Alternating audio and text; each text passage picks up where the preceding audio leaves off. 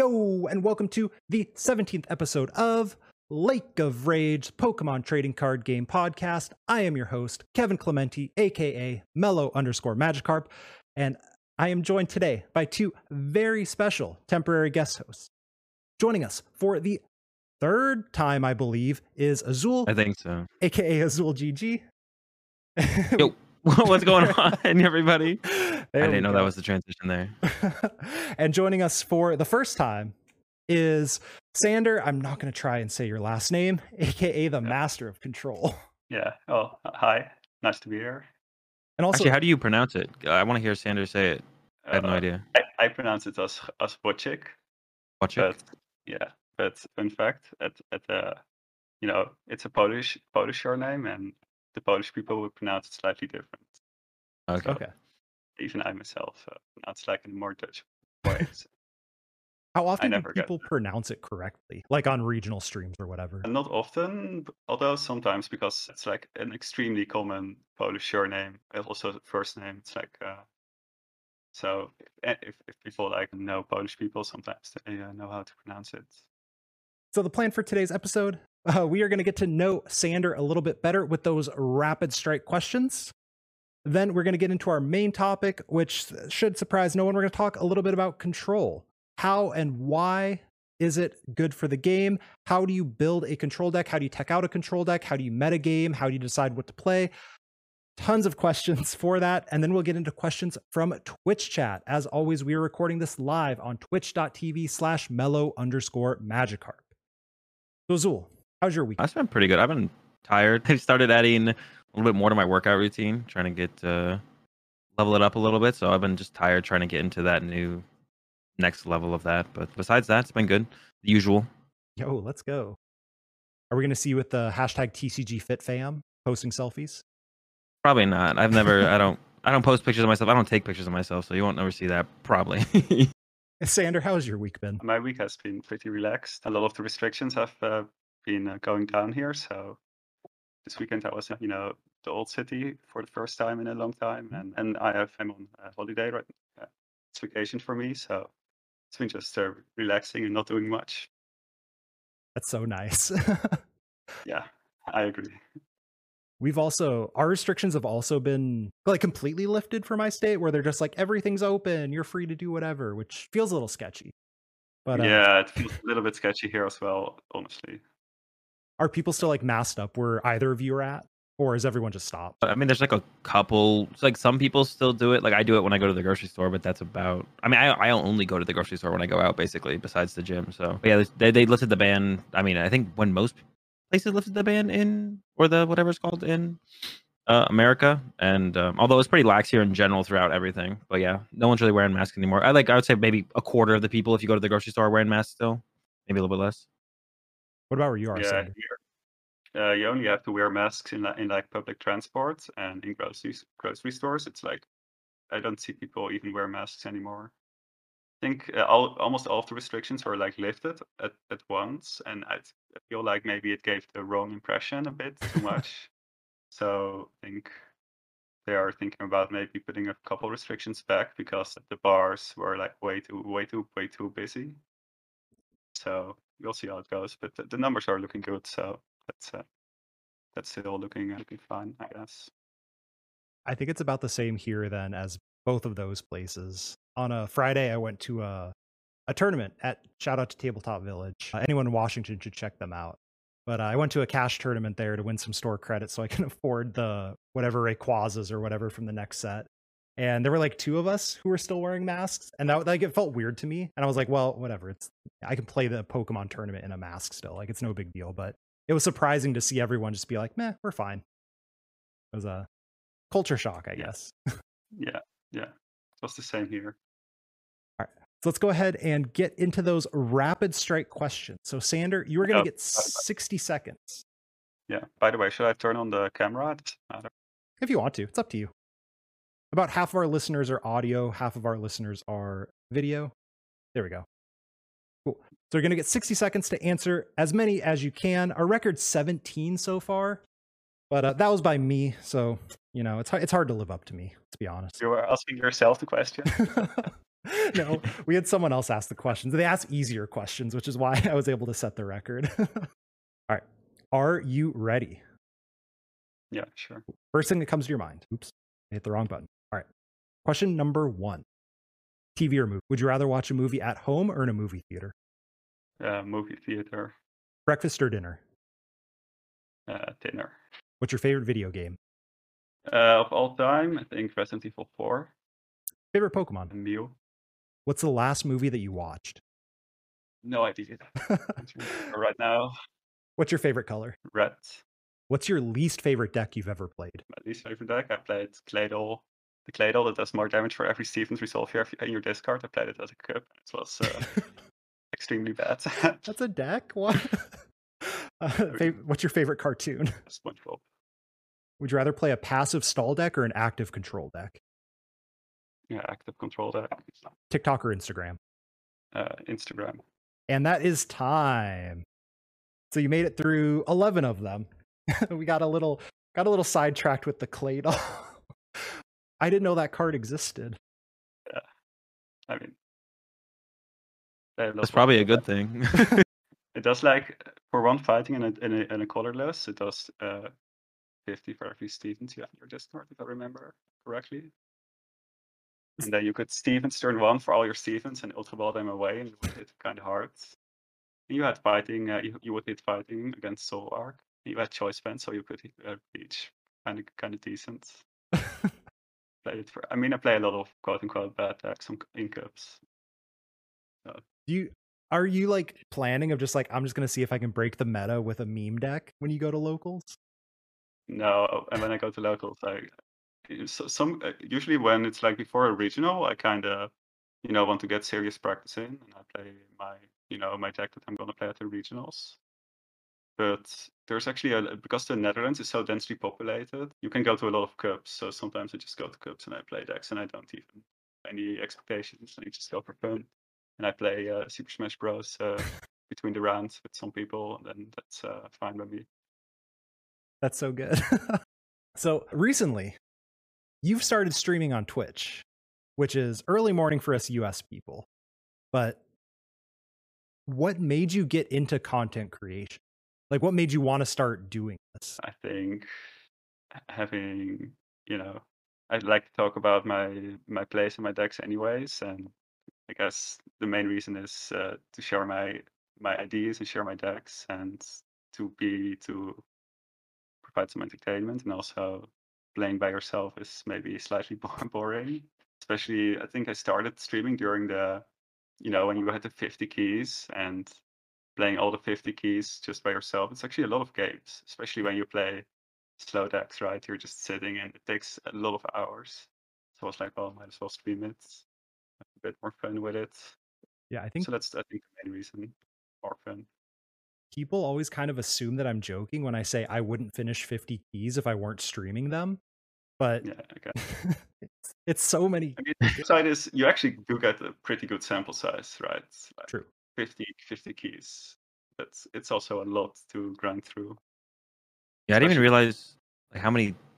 I don't even because I cause I stream literally everything I do with Pokemon, so I don't even realize like how much, how many games I actually play, or how much how draining it would be if I wasn't streaming. Now that I'm like thinking about it, and you guys are mentioning it, but I remember like I never played PTCGO really before I started streaming because it was like not as fun to just do by myself. Um, I'd always much rather like go meet up with friends and like test in real life. Yeah, and I also think the testing in real life is more productive often. So I can see why. I, I see PTCGO as mainly like getting a feel for engines and seeing your opening turns kind of play out. I think it's good for that. And you do get some some amount of practice. And the keys, and the the keys were kind of nice because people do kind of, you know, try their best and play decks that they think they are good. So, but 50 keys is a lot, It's, which might also be fine. it's the waiting in between rounds. I mean, to be fair, I guess you're not the one waiting. We're waiting on you. Uh, that's also why the 50 keys took so long for me, right? Because you know, I think at one of the one of the tournaments, at one point I finished with like 100 and over 150. So on average, I would reach like the finals. And also takes like like 20 minutes plus per round. It takes like an over an hour to finish one key. So it's a lot of time.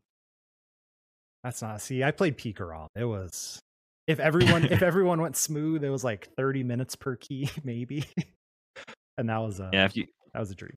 you might hit like that one LucMetal player that would like slow things up, but then once you get past them, it's like It, it, it is kind of funny that you could sometimes see like sometimes it would, I, I would finish a round quicker than uh, I would, I wouldn't be the last round to finish, and it was one more round playing. And every single time that it happened, if I played against that person in the next round, it would be LucMetal. yeah. Yeah, like, you know, oh, it's they, they also took take a lot of time. It's one- LucMetal for sure. Did you hit many control mirrors? I have not played them in the in the Players Cup keys. Okay. I've played uh, I've played Excadrill mirrors in, you know, uh, tournaments on Limitless. And one of my one of my annoyances with Excadrill uh, is that there's not really a mirror breaker since Faba and Girafarig le- left. Like when Faba and Girafarig were mirror, also because Pidgeotto was a good tag right. So it what makes it made sense to tag for it. But right now, if you want to tag for the Excadrill mirror, you have to do some pretty crazy stuff. Have you thought have about to how to tag? Yeah, you would have to play Magneton, so you can blow up your own Magneton a couple times and then handlock him. But basically, I've, I've yeah, so I've played a mirror, and it's literally just timing each other out because you, there's no win condition for either side. You can like pause the station or you can stall for time, but there's no way to actually win. So at some point, you just have to make the moves quicker than your opponent, and it does feel super silly. It's like not not fun at all. There was a time where Pidgeotto played a Magneton for that reason, right? Yeah, you could also play, I think at Brazil internets, I think some of the Pidgeottos played Slowking for the mirror. That was also maybe the better tag because you could also do some other stuff, I guess, in all matchups. That was the one that was for a You water for- energy. Look at their hand, Yeah. put it in the lost zone. Yeah. yeah. Okay. Uh, oh, before we, what is your Twitch username for anyone listening who wants to find you? It's uh, Python 8 because Python 1 through 7 were already already taken. so, Wait, were they actually? uh, I think so. I always feel like people say that, like, oh, as a meme of like, oh yeah, no, I had to pick this number because that, but that actually happened to you. I mean, Python is not a very original name. I don't even like the snake for, for so for just as a trivia. It's just because I like I like Monty Python, the yeah British comedians. I like them a lot in their movies, so it's a reference to the, to them. I didn't think of that at all. It's like a somewhat edgy online username for gaming, so it's like a nice uh, combo.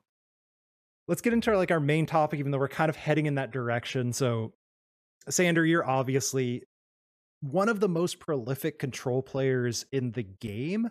Obviously, there's a few other people who are like constantly playing it and doing well and et cetera, et cetera. But I feel like you've really cemented yourself as like Sander is the control expert. And I would say I'm the most stubborn, stubborn control player.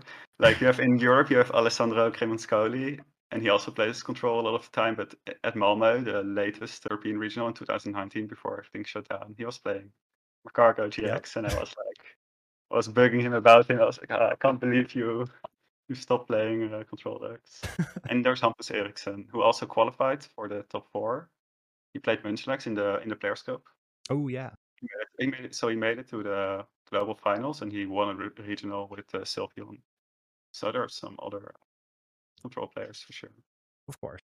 There's there's quite a few. There's there's a lot, but I feel like I you mean, there's a lot. Of, you've been like the person that everyone's like, oh, Sanders control.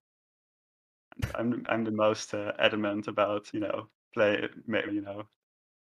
I'm really uh, strong-headed in thinking that control is part of the game and it, it's like you know it's a good way to play. It's strong. It's like you can you can beat it. You can do a lot with it. I think a lot of the a lot of the way Pokemon designs cards fits control well because usually are they print like a strong card and they print like a strong tech card against it. So like and and the, in control can also use like the the counters, the counter cards really well often. So it fits the game. So we'll get into the deck building portion in a second because that, that's what interests me the most. I am someone who will net deck a deck and just be like, well, this was good enough for. Usually, Alessandro is the person that I I've grabbed decks from before because Regigigas Hoopa was very good and very generally easy to play. But uh, Azul, you're also on the pod, and on the off chance someone doesn't know, you're known for all the decks in the world, but you have played control install decks to successful finishes a handful of times, correct? Yeah, a couple, a couple decent finishes. it's never been the deck that I always want to play, but I always want to play the best deck in the room. So whatever I think is the best deck, and it's control is usually it if you can figure it out. But it's really hard to crack the code sometimes on control. So this is for both of you, I guess. But how do you do that? Because like I feel like Pokemon's never printed a very obvious control archetype. Like Eternatus was clearly Eternatus, right? but like there's never been something like that for control to the best of my knowledge. So how Yeah. do you go about figuring out a general archetype of control? I guess I can. No, I, I I like that about it. Personally, I like it way more when you have to, uh, you know, piece all the cards together instead of you kind of the game gives you like, oh, play these cards together, and then you can make your tech decisions or like your engine decisions somewhat. I like it a bit more when you have to build the entire deck yourself. But in general, but you know, there's some some things that control wants, right? I mean, control you want you want to stop your opponent from winning the game. That's kind of your game plan is stopping your opponent from winning the game. So anything that helps with that is important. And then you also don't want to uh, lose the game yourself. So you want some type of defensive card, maybe like a Lillie's Pokédoll, or maybe even like, for example, in Pidgeotto, I, I played with Reeve at some point just because I felt like when you Elm and you only grab Pidgeys, you can get rushed down too easily. And sometimes just having them a Reeve for some extra status conditions can help. Mhm. And in Regigigas Hoopa, of course, like a lot of the the Regigigas, the Regigigas really is like a just doesn't do anything besides making sure that you can actually play all your disruption cards, right? The Regigigas is just a body that sits in play, doesn't do anything. Even like a card like Max Potion. Max Potion isn't removing your opponent's win conditions. It's not removing your opponent's energies or trapping something. It's just making sure you stay alive. So usually those type of cards are important, and then you want some kind of a card advantage engine. So something like a Lusamine or a Languru or a Munchlax. Something that's because when you're not losing the game and your opponent is not winning the game, what's going to happen is nobody's winning. So the game's going to take forever. And if you have some way to get an advantage out of a game taking forever, so something like a Lusamine or a Munchlax, some kind of uh, recursion or some type, something to get. Even uh, a long time ago, I played Wailord, Wailord EX, and I played one Sky Return Shaymin just so that I could could do 30 damage every turn. Or when I played Steelix, I would play Shrine of Punishment just for the damage. Mhm. And even something like that, something just if you're you're not losing, your opponent is not winning, you're disrupting their resources. You want to gain gain some kind of uh, leverage out of it. So usually that's like something I look for, and then also the engine is really important. Cards like Steven's Resolve are extremely extremely uh, good for control decks. So, So, I would say those four cards, four things are kind of what are on my radar in general. So if I could just like throw that in a summary, it's partially for myself too. It's like we need something to let us not lose, essentially something to buy time so you can actually establish whatever it is you need to do. Like yeah, it's like your you need to uh, prevent yeah your your life total kind of is your opponent taking their six prizes. So you need Mhm. some way to make sure that they don't take their six prizes. We Yeah, need we need some sort of engine, such as Steven's Resolve, Pidgeotto, Cinccino.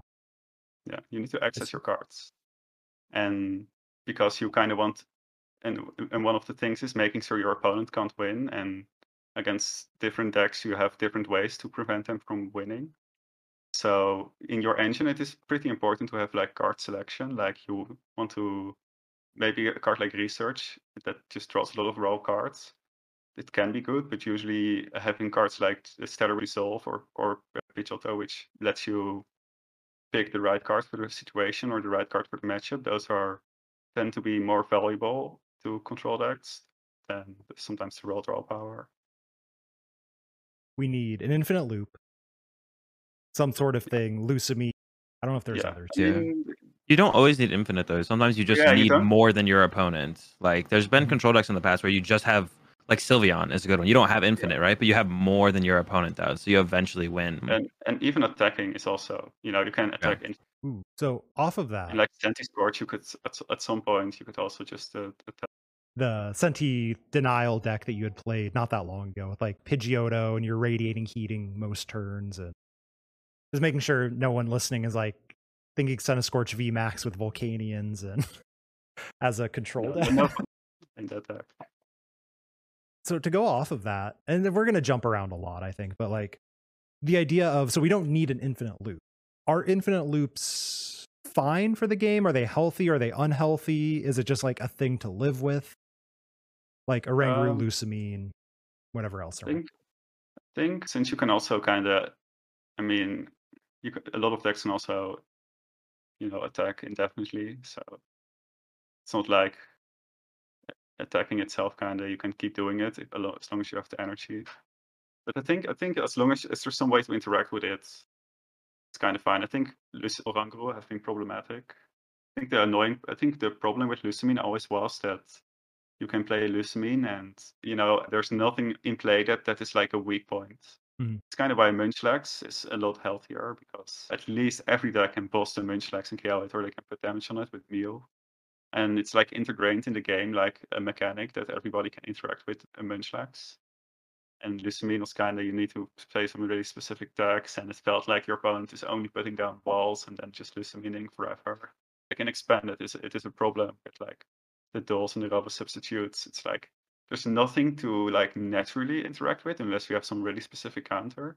So it feels like the Lusamine loop is, is like kind of like uncontested unless you go out of your way to do something about it.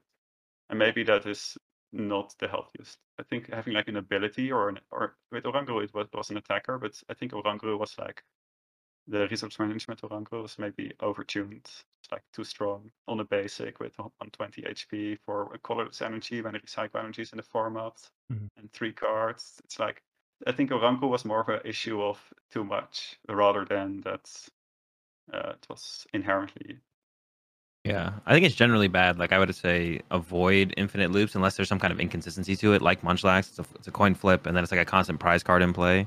But the ones where you can't really interact with them, yeah, I think I agree. Like Lusamine, you can't interact with it, and then Oranguru is just too much. It's just like it got it was too efficient for its own good. Yeah. Ora- Um, but, like- uh, Excadrill feels a bit a lot uh, health like a lot uh, fair more fair. Like it's a stage one, you need like a three two Excadrill line and a basic a basic fight fighting energy instead of colorless energy. Feels like at least you have to work for your for your infinite loop instead of just uh, oh, Yeah. something that. The recycle energy was a very frustrating card.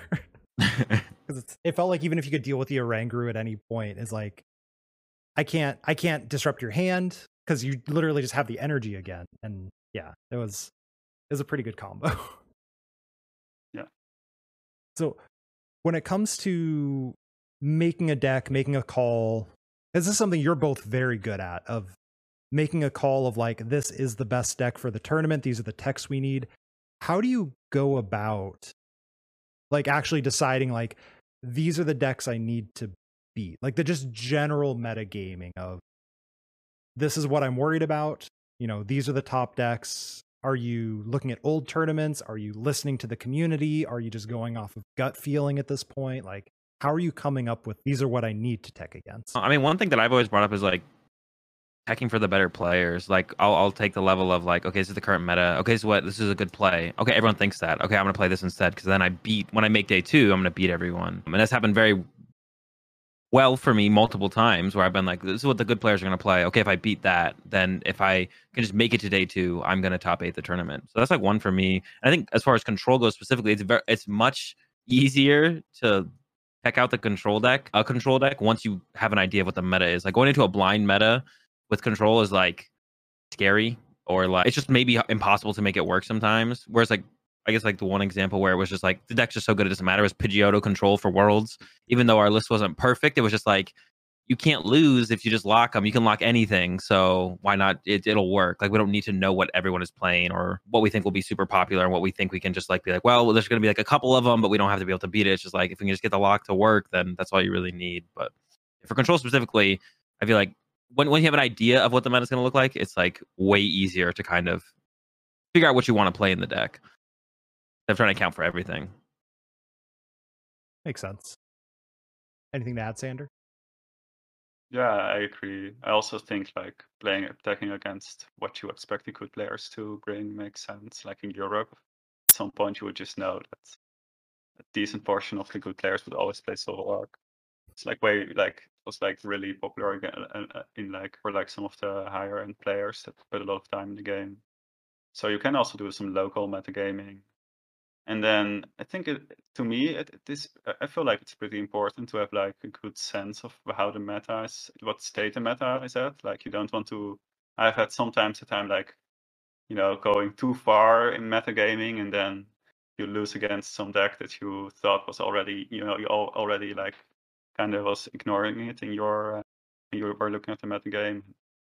So I feel like it, it is pretty important to have some good feel about how people are feeling about decks which decks are good. So it's also, you know, when I test, but also when I talk to like some of the other players that are testing, I sometimes just ask like, what do you think about the, the Pikarom mirror and which is the deal breaker? Because then I kind of feel like, oh, maybe I should be expecting this card more.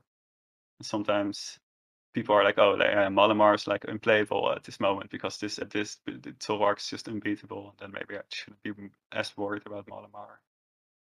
So I feel like having a good sense about how the meta is uh, kind of developing, and also, you know, the meta is kind of like a cycle, right? Like one deck does well, and then the other deck that beats it starts doing well. You need to be kind of kind of pinpoint the, the the point in the cycle that the meta is at for the specific tournament. You you do need to you know do that properly for control as well, but for any deck. What do you do? Like, okay, so you've decided you're attacking against this deck because this is what I think the top players are going to bring. These are the things I'm afraid of. How do you actually go about figuring out what those techs are? Because I feel like, and I think you said this earlier, the, they give you main techs against specific decks for attacking decks. But we have to do different things when we're trying to deny our opponent from playing the game. So how do you actually go about coming up with these techs? Uh, yeah, you, sometimes you have to think a little bit more outside of the box. Sometimes even the attacking techs are viable for control. Like Regigigas Hoopa would play the Sledgehammer Buzzwole, and you would win. You could win against Pikarom like that. And I, would, and I was playing Xerneas Prism at some point because you could put the counter energies in play uh, beforehand, and Xerneas also could KO Coco Prism against Pikarom, and Xerneas was pretty nice because uh, it was like the only card in the entire deck that didn't have fighting weakness. So against Zoroark, when they put Muk in play that uh, stops Hoopa and they have a Lycanroc charge, it, Lycanroc would one shot everything that you had, except for your Lugia. But Lugia was like kind of risky to put into play because if you put Lugia in play and then uh, they judge and you don't find a max potion, then two shotting a Lugia gets off double prizes. So Xerneas was kind of both an attacker and a and a pretty good wall in some matchups. So I feel like for control, oh, you kind of want to have some overlap because you can't, you know, as much as I would like sometimes to play uh, 20 tech cards, you can't you can't tech for everything. you need to kind of mix and match, right? You need to find a card that can serve multiple roles and cover multiple matchups at once. And then sometimes there are cards that are don't have a clear direct counter, like when Zacian came came out you obviously couldn't handle Zacian as easily anymore because they could just Intrepid Swords. And then I think Persian was kind of a nice way that, at least in the early game, because one of the things about control is that if your opponent plays very aggressively, they they can run out of resources, and if they bench it, they then you can trap it. So sometimes uh, your opponent would have a non-functional hand unless they they bench it, they then. But Zacian decks would never run into that problem and if they had like a hand that was really painful to discard with a professor research, they could just Intrepid Sword and and get out of it without losing other their resources. Zacian was a pretty big problem for control on like multiple angles. And although a card like Persian didn't counter the Zacian completely, it would at least stop them from like really building up to a alter creation or really drawing out of a poor hand that they would otherwise have to uh, spend it then or something like that. Say Persian kind of kept Intrepid Sword in check, so it, it wasn't like a like an obvious counter, but I think it did help. So sometimes you can find cards like that. Azul, any other thoughts on like how do you come up with these types of techs for non-attacking decks? I think not going too far down the rabbit hole for sure. I think Sander mentioned that a little bit. Just like, sure, you might be able to beat if you play this one one line, you can beat this deck 75% of the time. But if it only makes up, you know, 6% of the meta, you can play this card that gives you a 50-50 shot and it helps out in other matchups is generally gonna be better. So yeah, you don't want to go like too far down and like tech, you know, play like a bunch of one ofs and two ofs and stuff that give you a stronger matchup against those decks. But you have to remember you want to beat the bulk of the meta, not every single every single deck in the meta. But not not making your deck so inconsistent that you don't beat anything anymore is like definitely a big thing for sure. Because so many people go down that route with so many different decks outside of control. So stay away from over teching your deck. Consistency is you need yeah, your deck has to set up for it to function. So So You, you can't beat everything. That that's not never going to work. You just Yeah. need to beat decks that people actually bring to the tournament. Yeah. That's like always the main uh, concern. Right. To go off of that, Sander, you're known for playing like 61 ofs in a deck. How do you pull that off without the deck being inconsistent? Well, I mean, sometimes I mean, kind of depends. Like I think in a deck like the handlock deck, like Pidgeotto Control and like Excadrill, I guess they have a more they have like more their own game plan. So those decks, you I mean, you sometimes you still put some text in it. Also because thinking, uh, for example, in Pidgeotto, like I said, card selection is pretty important for control decks, and mm-hmm. the deck was already playing four Pokegear, so I was playing like one, one Stevens Resolve even in Pidgeotto Control at some point because I had four Pokegears anyways, and I was like, well, even if I play one Stevens, I have pretty good odds to just sometimes find it in the exact right situation. But the more toolboxy control decks that are kind of like more passive, and then they kind of counter, they kind of get rid of. Uh, of get, like, for example, Regigigas Power. At some point, I played, I think, in Brazil, also a very tacked out Omastar, Dolt, Munchlax deck. I feel like I have like a game plan against a lot of the decks. Like, for example, I played Unknown Hand, and against uh, Pidgeotto Control, I had a really good matchup because if I put Omastar in play and I played Malwal, I can item lock them, they can't stamp me. I played my own Oranguru and I can just draw my deck. And then I can win like that and just win with own hands. So and against Charizard, Welderbox, I mean, I could look I could look look in a Den with Noibat, I think. Nasal suction. yeah, I love so that. I kind of had like a I kind of had like a game plan for a lot of the decks, and and that is really only made possible because of Steven's Resolve, but also I also had like the, the there's like a core strategy, and I, I had I played Slumbering Forest, Mareep, Dole, and Munchlax.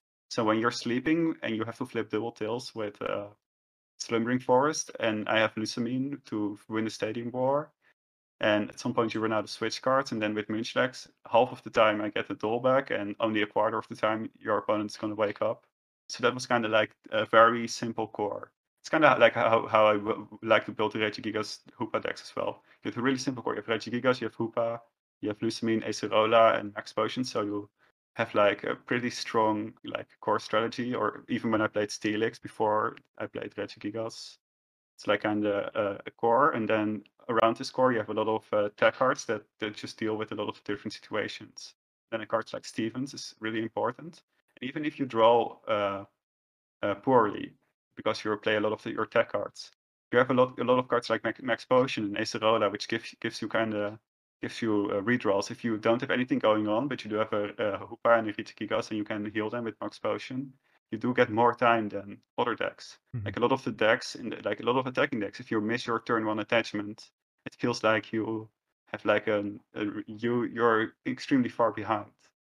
But in control decks, especially like the more passive control decks that try to defend themselves and then play some counters or some try to set up a, a specific win condition or situation, can be more fine than other decks to uh, not have the ideal start as long as the cards that you do have allow you to stay alive. Mhm.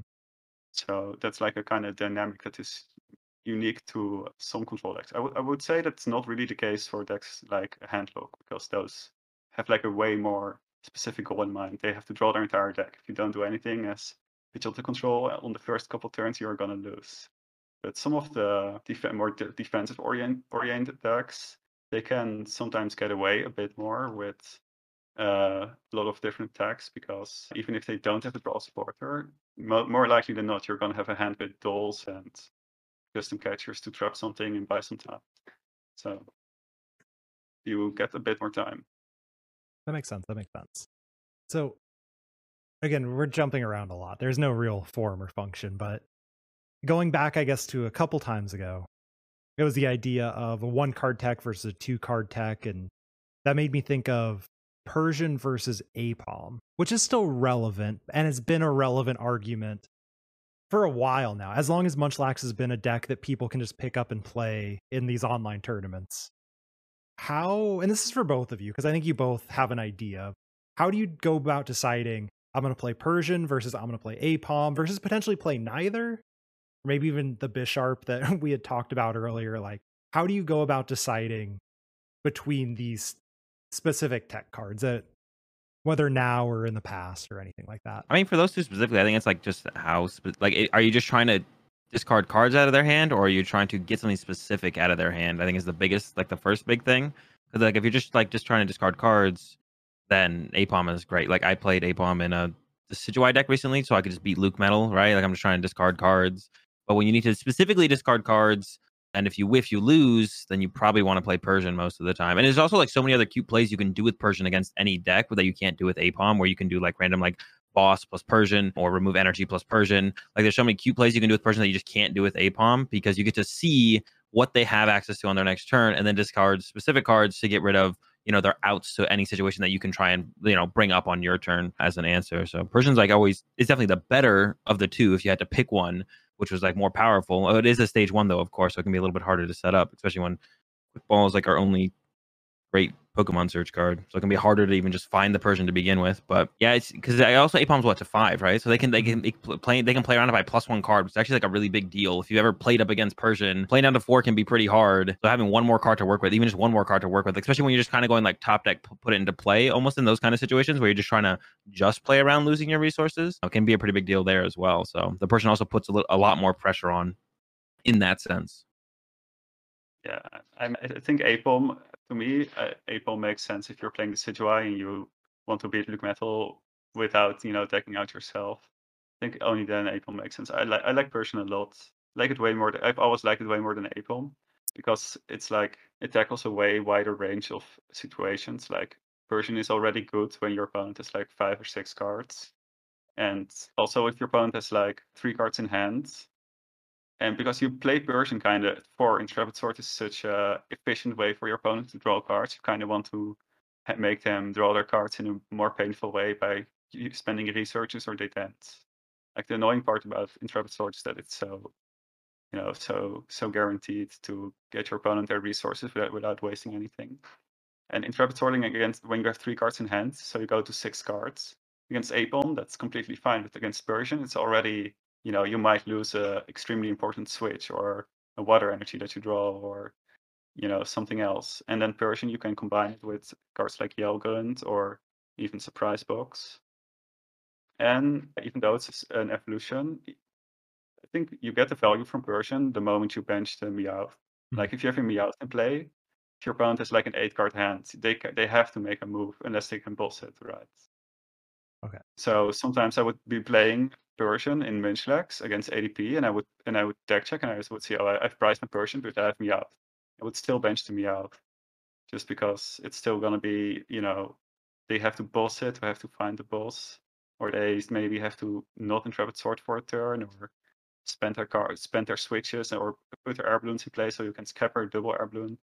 So I feel like Persian has a way wider range, and then Aipom is really for when you want to prevent your opponent from literally only intrepid sorting until they have like 20 cards in hand. Or for the situation with the Decidueye where you need like a you need like a you need to get rid of cards in your deck or you're gonna lose the deck out of war. So I mean I've always liked Persian. there was like a really in Regigigas Hoopa at some point I was playing like Horror House with Rainbow Energy. So you, but this was when this was with your Gengar Mimikyu active, Horror And on the same turn as you do this, you bench the Meowth then you Horror House them with the Rainbow Energy, and on the next turn you Acerola, your Gengar Mimikyu, and you put your Meowth active and go Persian and make them pay. And that way, you know, on the, turn you bench the Meowth, you Horror House them so they can never play around it. and if you Guzma Horror House something that can't attack or can't retreat, then they can't really get get out of it. And it was it didn't take that many uh, spaces, and you got Steven's Resolve back then. I played a, a, a couple cups with it, and it was actually really fun to do like older housing to make it was like a guaranteed setup. That's so cool. How did I never? I've never seen or heard someone do that. Yeah. I wish because I played Get Regigigas Hoopa at all the locals and stuff during that format, and I never thought of that at all. I never saw any list with that, and I kind of wish I could have. Yeah, th- th- that's also like at the clubs you can that I play. I just try out a lot of stuff. In general, like trying out a lot of the cards, and sometimes you kind of, kind of like notice if is this is this really working or is this like too much effort? Is it too narrow? Are there too many games where this isn't? I can do it, but it's not even what I want to do. So I feel like testing out a lot of different cards. Also, it is fun, and you can kind of get a feel like, is this actually the direction that I want to go? Is this maybe too much? Uh, or is this like too unrealistic to set up? And I think like I mean we called it Reggie because Lucy means Steven's resolve that made everything possible in the end. the deck definitely felt like a counter box to me. Like Yeah. it's just like no matter what your opponent did, you had an answer to it. And like you said, the Regigigas and the Hoopa were just like, I just need to buy turns while I Stevens in order to set up the I don't know, the Buzzwole Beast energy to KO the Koko or the Lugia DCE counter gain to Lost Purge, whatever. Or Yeah, those sports there, Oranguru. if, if even if people attack their own Oranguru, you could beat it. I was also playing, I think at Bristol where I topped fourth, I was playing I was playing like the Sableye with limitation. Mhm. So you could lock the Lowland Mug. They did evolve it to shut down Hoopa. You could just uh, trap it with Sableye. I mean, I felt like that deck you always could play a lot of. Uh, you, if you had the right decks for the right tournament, it was always uh, pretty pretty good. Uh, I don't know. Oh, the, the, the question was about Persian and Napalm. Going back to that. Yeah, no, sidetrack is fine. Sidetrack is fine. but to go back, I feel like there was a really important lesson that I want to reiterate so I remember it, but also for everyone else too. The idea of Persian versus Aipom is not necessarily that you have to Persian. You don't have to make them pay to get the value. It's Yeah. I can time benching the Meowth at the right time to just make my opponent uncomfortable and play my game instead of their game. Correct? Yeah. So yeah, yeah. And and I, I feel like it, and it really kind of did cover like a, a huge weakness because Intrepid Sword was just it was like one of the things that I mean I, I've already mentioned it this, but one of the problems of Intrepid Sword was like that they in the late game you can't lock them out. But in specific against Intrepid Sword, it also made their early game, you know, they would never waste any resource. So because they could always just press Intrepid Sword and, and no matter what they, they their opening hand was, they always had like an out. Like against welder decks, sometimes they just have to use it then to put any pressure, or if they're not putting any pressure, they're giving you like a lot of free turns. So I feel like Persian is better, and it also covered like a like a, a scenario that you, you maybe wouldn't think of immediately, but it covered like this annoying situation where a super free way for your opponent to get resources Mhm. compared to researching the den. So yeah, that's what I was why, and and even before that, I was like Persian. That makes sense. That makes sense. So, how about the Chilling Reign meta and control? So, you've been streaming Excadrill Handlock. Is that for fun, or do you think Excadrill is like the best way to play control right now? It's mainly because some of the cards that you got in Chilling Reign are extremely good. I think like Path to the Peak is like it fixes the entire station problem, it fixes Quick Tune, fixes I guess Orbital if it even is a deck anymore. And one thing that when Power Plant was around, you could like also use your Power Plant before Crobat was released. You could Power Plant like in the mid game, Power Plant Stamp just to get some time. You could Power Plant Stamp and boss something, and if they miss, then you get some free turns, and that can be enough to like get a complete handlock later on. And you kind of never had it anymore because even if you power plant, they can crowd it out of it, or they can intro sort out of it. Mhm. It was kind of power plant wasn't even that good. And path to the peak kind of it, it makes your handlock stronger because you can chip chip and give them a D10 or a- quick ball or a charge ball. You can mid game go path to the peak, stamp, and buy some time potentially. And it solves some of the problems. And then the yell horn is also really good. So I felt like the deck got some strong cards. I might as well try them out, and it does change up your own engine. So I was also just trying to uh, experiment a bit with, you know, if you do, if you play Path to the Peak, maybe you don't play Station, and if you don't do that, then that might change your own entire engine, and that's. I mean, Pokemon, not not control only, but all decks, like a lot of the skill involved is figuring out the engines right. Like the complexity of how how in how many ways you can draw cards is pretty you know you, there's a lot of ways around it and you can make so many decisions you can fine tune so many ways so many things you you have to account for Mhm. and uh, so you kind of have to i think have some feel for it and yeah in, to some capacity you have to enjoy like figuring figuring out engines so i was like well maybe it's just like some good practice to kind of see how the real deck would work without Zacian, your with, without your own Zacian, because you're playing Path. So felt like it also was some, you know, some decent uh, practice to try to find. Uh, so I was trying Starly with four bird keepers and double Jirachi and triple net. So I felt I felt like the triple net helps a lot against Inteleon and against Astral Barrage, uh, Calyrex, Shadow Rider basic attack. So and with more scoop up nets to heal your heal your heal your uh, low HP Pokemon, you also want some more Jirachis. And then I was playing four Bird Keeper, so your double Jirachi gets a bit better. And Starly, you can use it instead of Intrepid Sword. So I was just trying out like, is this a is this, is this a valid way? I did see. I was watching Azul's side of it, but I did see you were streaming it and he was streaming it, and you hit each other on ladder. and how's the Blissey matchup for control? you opened Blissey, and I was like, oh wait, there's there's probably no way because I don't play the attacking extra. I think if you play that card, you it, you would auto win because you can get rid of the B card energy, and Yeah. with Clara you can attack twice. So even if they go double Blissey, I think you can just punch through it. But I was like, well, I guess my only out is discarding a Blissey with Jesse James, and then yell, and then doing the horn, and then I think I chip chipped like a Blissey to the top, and then. But uh, that's like also one of the things about control decks.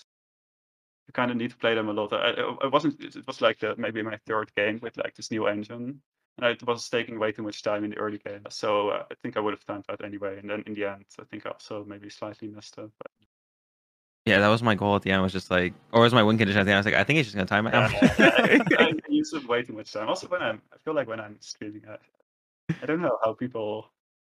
Do, do both of you stream way more than me? So maybe I can ask a question. Do you feel like, or maybe you stream so much that it's not the case, not the case anymore? But do you feel like it costs costs more energy, or you're less focused, or No, I think for sure, for sure. Like no matter what, even yeah, even though I've been streaming for so long now, it's still more draining, and it definitely does take away from the focus as well, which sometimes leads to some mistakes. But yeah, it definitely, definitely still, still hits. yeah, Azul's way better playing on stream than I am. I think like obviously he's a better player, period. don't know But myself even. But it's there's a huge difference because I played IRL the other day, and I was just like, I forgot how much I think when I'm playing the game because on stream I don't. There's like you know two thoughts in my head about the game, and IRL my brain's just like bam bam, you know like oh wait, what do they have? What do they have? What do I have? What do I? You know, it's like three turns, four turns ahead, and yeah, that doesn't happen when streaming, so it's completely normal. so why don't you play Decidueye in this format? I'm curious. It's like it is our stall deck, right? Or Altaria or something like that. Why are you avoiding the best deck? Sa- the safeguard abilities are too easy. Just because you safeguard the game, you win. That's no fun. Well, I want my opponent to to try to win the game, and then I just grind them out. That's how I want to win. I don't want to just put Altaria and play. I mean, so, so I have played Altaria. I want to. I mean, you also play Altaria and Winchlex, right? Yeah. Uh, it's not. I, I- I want my. I want. I, I like it more when the safeguard ability is like more of like a component of the deck instead of like just like oh oops I win. Have counters. GG. I mean, control also has those matchups for sure.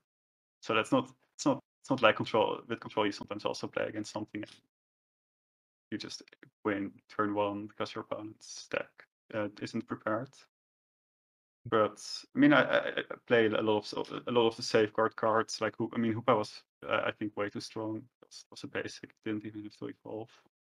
but I, I like to like have more like have that be one component of the deck instead of just like I didn't. I also didn't like attacking Hoopa when that was a deck.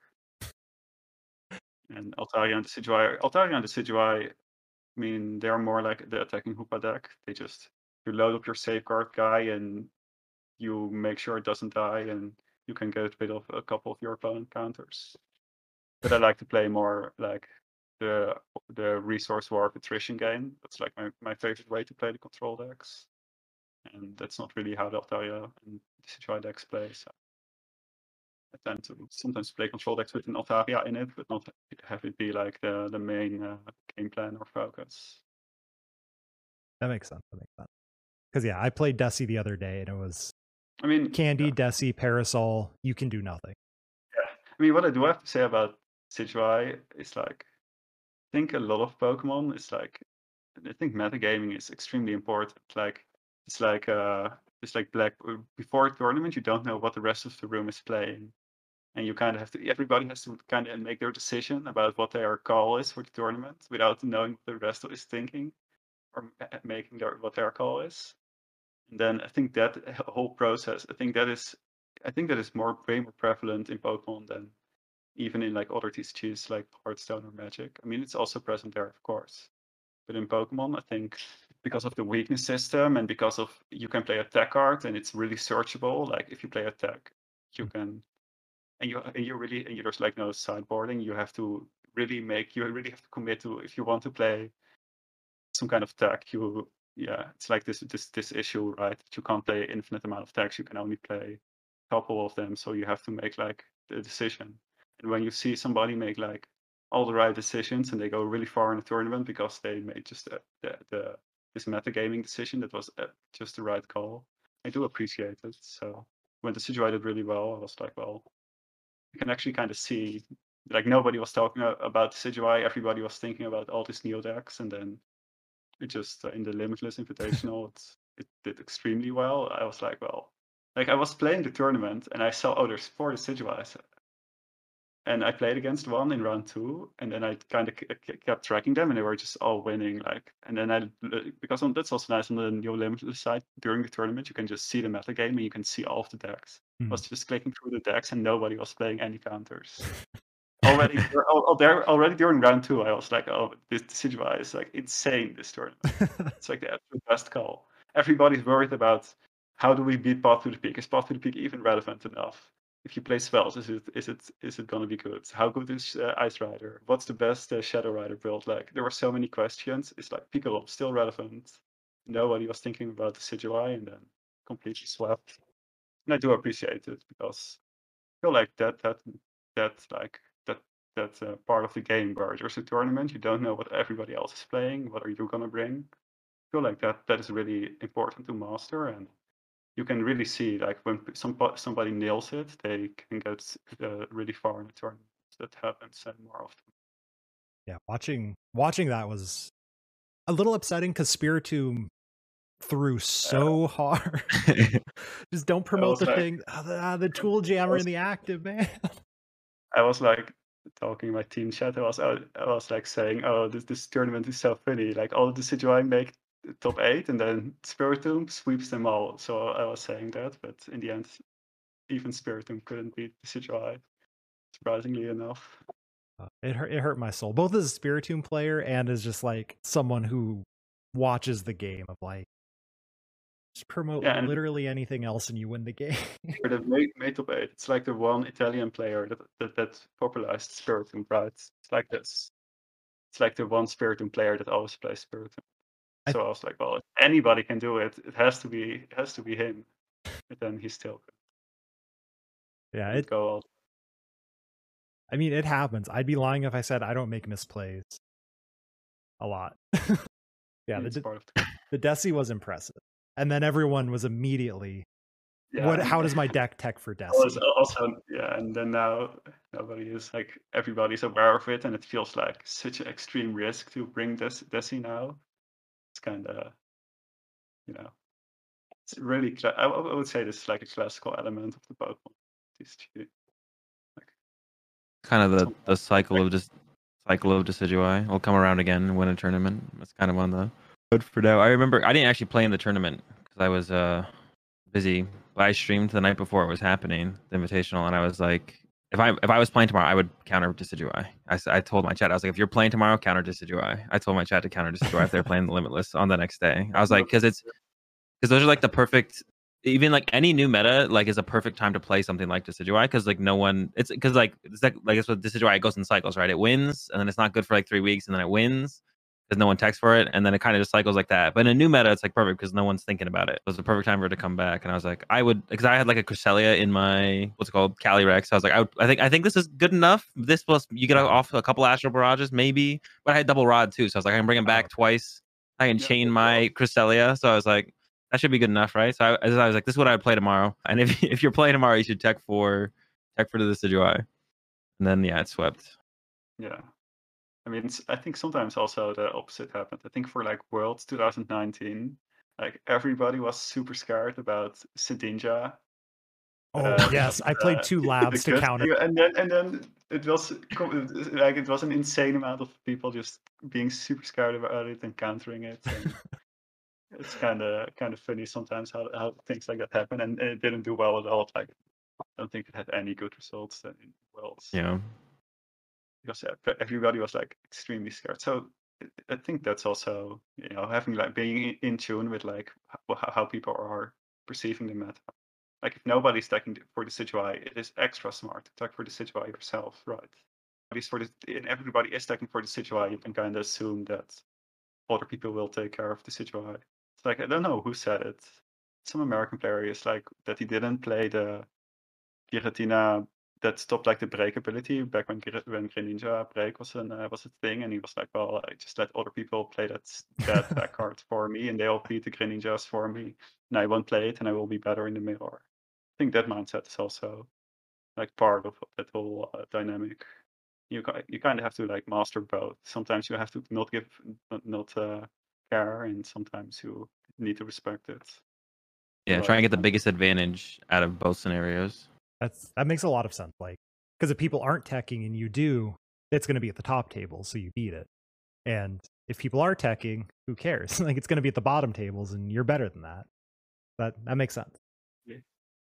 So normally we like to talk about like the current on here, but I have to ask Heatmor Raichu how the heck did you come up with that thing? Because uh, it's. Was, uh... I mean, in hindsight, it doesn't look that that crazy. I actually, I was playing the deck for. I was playing the deck for a good amount of time, like ever since, uh, basically since it was playable, even before the internet that I played it in. I was playing it in cups, and then it was kind of like a funny deck because you flip so many coins, so you're just flipping coins nonstop. And then and then the new set Crimson Invasion was like revealed, and it had Lusamine in it. And it also had uh, there was like a Black Star promo, which was the circuitry. And one of the problems of the deck was it was like a really specific problem. And you had this problem against Gardevoir that they would like because they, they are an evolution deck, they could even if adults, they would evolve and take one prize. And then they had three Guzmas, so they could take get out of paralyzed uh, two two more times with their double Guzma. And then with their last Guzma, they would so they would have taken three prizes, one by evolving, and then two more with their Guzmas. And then their last Guzma, they will Twilight GX back in three Guzmas, and they will take six prizes perfectly with their triple Guzma, Twilight GX, and the fact that they can evolve and take KO start of the game. So when I saw, saw circuitry, and I was like, well, this actually fixes this problem perfectly if I can just GX with the circuitry and then Ninja Boy out of play, I can just barely beat Gardevoir by one prize. so when I, I mean, I mean, I guess I skipped over how I made the deck, but I mean, the deck's just you, you chain Raichu, right? I mean, I guess back then there wasn't really anything before it like that, but I mean, the game plan is, and with uh, Victini, you flip, you you kind of build up your hands, like you flip, like you recover one and a quarter cards per turn on average if you have the Fliptini. So you're actually doing better than than only paralyzing on average. Like I, I always looked at it like in in a four in a four turn span, I'm gonna be up one extra additional card. It doesn't sound sound like much, but if you play 20 turns, then it starts to add up. Hmm. And one of the things is I was playing handiwork to like win the game and maybe hit Guzmas. But at some point I figured out that, you know, because you you generate one extra card per four turns. So you're kind of handiworking once per four turns. But then actually recovering the handiwork is not the best way to go about it. What you can what you would what you should do is you should build up your Devo sprays and you should try to go for like a end game push by attaching the rainbow energy to the Heatmor Raichu. Which so Xurkitree was also a reason to play rainbow and into a Durant and you mill four and you just kind of rush uh, and then you have built up enough of uh, puzzle of times and Devo sprays. You kind of like finish off by you know instead of recovering handiwork slowly, that's kind of not not not as efficient as just recovering more Devo sprays and more puzzles. So you have enough to like chain the parallel mill and not going for Heatmor anymore. So yeah, and then in in in that internet, I won against six Gardevoirs. Yes, I won against it six times in 14 rounds, and it felt really nice. Like, okay, this one Xurkitree track attack, like when I saw the card, I was like, oh, this fixes exact the exact problem that this deck had. And in the end, it kind of worked out uh, pretty well. And then there was Silverark, uh, Silverark Gla- Glass Spots, which you couldn't beat at all. Although I did, I, beat, I did beat some Silverark decks. Actually, you know, in my winning in back then, you had to go seven. Had, you needed seven wins because there wasn't like I think it was like a before they did like the 19 points.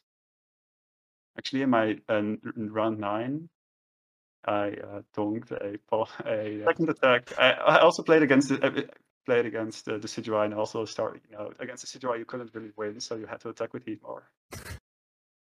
And Wait, uh, what so is in- in nine- attack? I have to look this up. it was like 60 and it burns, I think. So in round nine, I played against Zoroark and he, he played the Russian Zoroark, but I played Countercatcher to trap it. But then you know you also need like the Countercatcher over and over again. So the Russian Zoroark is really annoying, but luckily not everybody uh, had figured out that Zoroark is such a good draw engine that you can play it with puzzles. Because the puzzle with Guzmas and puzzles, you couldn't beat that deck. Mhm. But the Zoroark that had a lot of Guzmas and the, and the Russian, you could uh, try to uh, just uh, paralyze lock the Russian Zoroark or stand in, I think, stability. And so we went 1 1, and then in game three, I started, and he started, he was like playing the Pawniard because the evolution could hit Gardevoir for weakness. Bisharp. The Bisharp, yeah, and he played like the stadium because it was like the Bisharp that hit both for weakness and resistance. Anyway, so he started Pawniard, and I went like DCE pass on my Heatmor, and he was like, oh, pass. And I went to D6, and, I, and I found one of my two rainbows. I think I played triple rainbow, and I just don't. It so, like the game, the, the, the, the other games were so close because you know he plays uh, stand in and I have and have to block it, and I kind of need to hit some relevant cards with handiwork or Durant at some point or flip really good heads on my uh, flips, so I get more uh, handiwork hits. So it was like a really dense game, and then it ended like in a super weird way with a donk. How many games have you pulled off in your time? And as well, you too, and anytime like you play like a non-prize taking deck where like you've donked or you know something similar with something like Heatmor Raichu or anything like that. Like, is that like one of the only times, or is this consistent? I mean, I've attacked with Artic. I've like drawn six prizes with Who Articuno a lot with there? Pidgey, but with Pidgey control, but can't think of any outside of that that really come to mind. But that one for sure. But that one's like not. That's like one of your win conditions to win fast. Sometimes it's just to attack with Articuno once you know you have them locked, or they need to get really really lucky and you just don't have enough time. You just start swinging. Yeah, Articuno was relevant against double uh, Blacephalon. They could go double Naganadel that recovered Yeah. energy. And then you could sweep them with Articuno. Articuno sweeping was relevant. It was also pretty quick. I've won games just because of time, because Articuno is quick. I have won games with Sledgehammer where they against Pikarom, they have like they they attack into Sledgehammer and then you're playing against Giga Super and you one you sweep everything they have with your one plus volt. And I've, I- remember, so one of the, so I, I've been playing since uh, Diamond and Pearl, but I played it more like casual. Actually, so one of one of the reasons why I really like the the AUIC 2017 when I played Heatmor Raichu is that was actually my first tournament outside of the Netherlands to play Pokemon of roles. So that was like also a kind of special memory, I guess. Mhm. But before that, there was uh, the Dutch Open, which was like I think like a two like I don't know how many players, but it was a pretty big special event. And I was playing the Wailord deck with uh, Shaymin, and I also played Lugia EX, which had uh, Aero Ball because against uh, Yveltal EX, they would charge their one Yveltal, and you could kind of slowly poke it down with Shaymin, and then finish it off with Lugia, and then it's kind of like kind of taking KOs is also a really efficient way to take resources from your opponent out of play. Then I remember in round in like the last round of Swiss, I played against the Rainbow Road, and I won in game two by taking six prizes with Lugia and Shane. Also, I, I've won with Steelix. I've won with one of my Dutch friends, uh, Benjamin Van. He also plays a lot. We played in Offenbach, I think it was, the regional, when I played Steelix.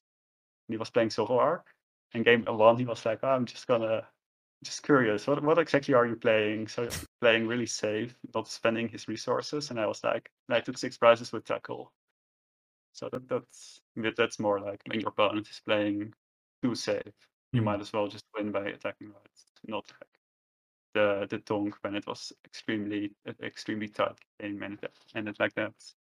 Happens so less often. I love that. I love when a deck you can just like pull out like uh oh my opponent, you're like, you're not gonna do I- anything? cool. I I, I. I, yeah, I, I actually okay maybe one more good example because I, I I actually like putting attackers in in control decks, especially like Chiquiga Supra. Mhm. So I was playing Steelix, and this was back when I was experimenting a bit more with it. I played against Ho-Oh Kiawe, and I had steel steel metal frying pan. So you remove the weakness, and they hit into my Steelix. Back then I played, I think I played like counter energy and the Celebi that you can use the outrage attack on the Onix, and then I swept in with the Steelix. It was like one of the one of the uh, uh, Kamerman, uh, like the there's like Owen and Brennan Kamerman. They're like Dutch twins. and They're all, I think they're really good. They won the team challenge together with Oh. some with uh, two other players, of course. And one of them got second in the one of the regionals and he lost the finals against Fan. And it was kind of funny playing against him. He like hit into, he didn't even know Metal Frying Pan because at that point it wasn't really a played card. Of course, afterwards when metal types got really strong, it became very more relevant. But like he didn't know that he didn't one shot it with Ho-Oh, and, and I was like, Celebi, out of age, go away with your good. So you get away with these techs pretty consistently, it sounds like. Is I this mean, I, I try them out, and sometimes, sometimes I try out a attack, and it, I don't think it's even good. But even if you play it better, you can have like a highlight reel moment. So when you try out a lot of attacks, you're gonna run into situations where it's gonna be really good, and then later on you still decide that it's not gonna be worth it, but you still have maybe a couple funny uh, situations with it. Okay. That that makes sense. Well, let's let's think about like what was I gonna say? Okay, but anyway, the text like do you think it's a benefit in a control deck because you often have one really long game one where you can pull these like for lack of a better term shenanigans out which your opponent's not expecting? Or do you think it just works regardless of even if you can go to game two and three where you're like hey remember i got that i don't know celebi or whatever. Like what do you think is the strength? Is it because of the long game one or is it just like is it just strong to be strong? I mean, I'm I'm not gonna lie. Like playing really out of the box deck cards or just decks that don't see much play, it, it, it does like lead to situations where your opponent is not gonna play around something. Mhm. They just don't expect it, and you get like kind of a free win because they, with closed deck lists, they didn't expect it.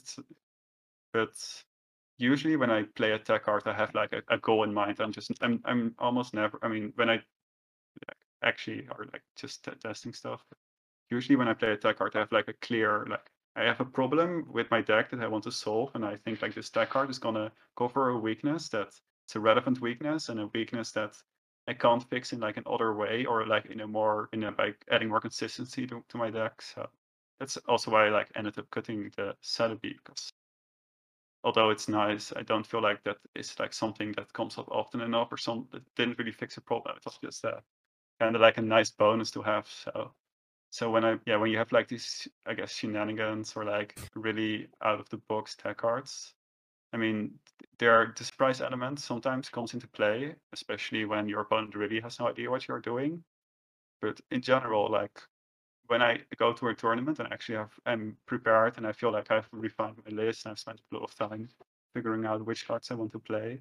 A lot of the times, even if cards are kind of like they have like a surprise element that can come into play, usually I do have like a purpose in mind. Like I do want to play this card because I feel like my deck needs it to cover some kind of weakness or because it's gonna be good even if my opponent plays around it. It's not it's not you, you can sometimes like, get like cheesy wins, but I also don't don't put I don't only put cards in my deck because of that uh, reason. That makes sense. Yeah, teching for cheesy wins is like uh I think a lot of things like is one thing that like a lot of players need to learn to not do because like they'll have like that one scenario and then they'll never want to take that card out of the deck even though it's just not good in Yeah. the deck because you know Yeah. that one time on PTCGO ladder game two years ago. and then you lose ten times because your deck uh, doesn't work. Yeah. You then you are, you disregard the losses, and you are like, oh well, if that one specific situation arises again, it's like uh, you always want to try and get as much as much constant value out of your cards as possible, or like specific at least in a specific matchup at the very least. So this is a general question. This isn't a control question, but yeah, you can go back to that, I guess, if you want.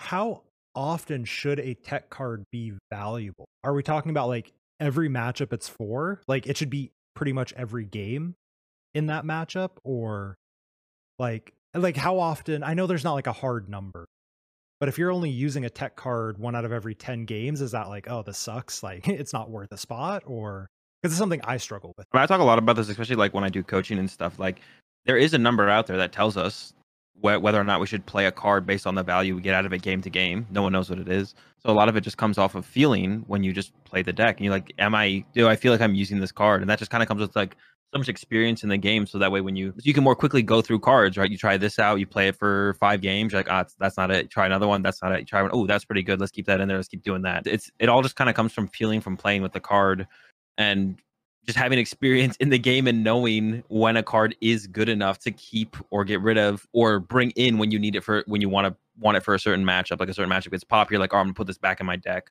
or i'm gonna take this out because the matchup's not popular anymore and so on. And there is like a number out there that tells us you know when we should play a card based on how much value it gives us and based on the expected return on our win percentage based on that value but it's so hard to find that number when we're just putting a card in and out of our deck so constant and trying to figure out what we need you know for the tournament in you know eight hours from now or whatever so yeah most of it just comes from feeling in my experience in the game so far Do you agree, Sander? Yeah, yeah, that makes a lot of sense. I think taking like uh, just looking at the EV, like expected value of your cards, and kind of taking a mathematical approach makes a lot of sense to me. Like in, at the end of the day, you're playing to give yourself the best odds to win. You're not playing for anything else. So looking at, at it that way does make uh, the most sense to me as as well. Cool. To go back to the Heatmore Raichu a little bit, I know you've both seen. Azul, you've given your opinion on stream before, so I think I know yours. But from Chilling Reign, there is a Slurpuff. How long Yeah, until the. Slurpuff gets broken? What does it do? Flip three coins. Put a number of cards up to the number of heads from your discard pile into your It's a hand. it's a buffed, Heat- it's a buffed Heatmor. But Heatmor had a nicer attack name. It's like Odor Sleuth, so or something like that. Yeah, this one's Follow the Scent for a twin energy, two colorless. we do have glimwood tangle as well right so Actually, I already I, I did uh, calculations. Your your so if you have Glimwood Tangle in play, you're like 1.875 cards you're recovering on average if you reflip all your uh, one tails and triple tails. I mean, it's the same with Wailord. So That sounds Glimwood really good. Tangle 1.87 is I mean, so, Tang- so it adds like uh, 0.375, like three adds it to your. So let's say if you have Glimwood Tangle in play for three, you have the uh, the stadium in play for three attacks. You are, are because you also need to put the stadium in play, right? You're minusing a card, Mhm. and and then you need to attack three times, and then you are you have you have your value of your uh, have like you have gained value from having the stadium in play. So I'm not 100% sure because you also maybe want other stadiums. You're like with Victini, or Victini is it can get chaos, but the stadium is like it's easier to replace a stadium than to pulse kick the other rush. So I think it's worse than Victini. And maybe also you, you would want maybe color mine or something like that.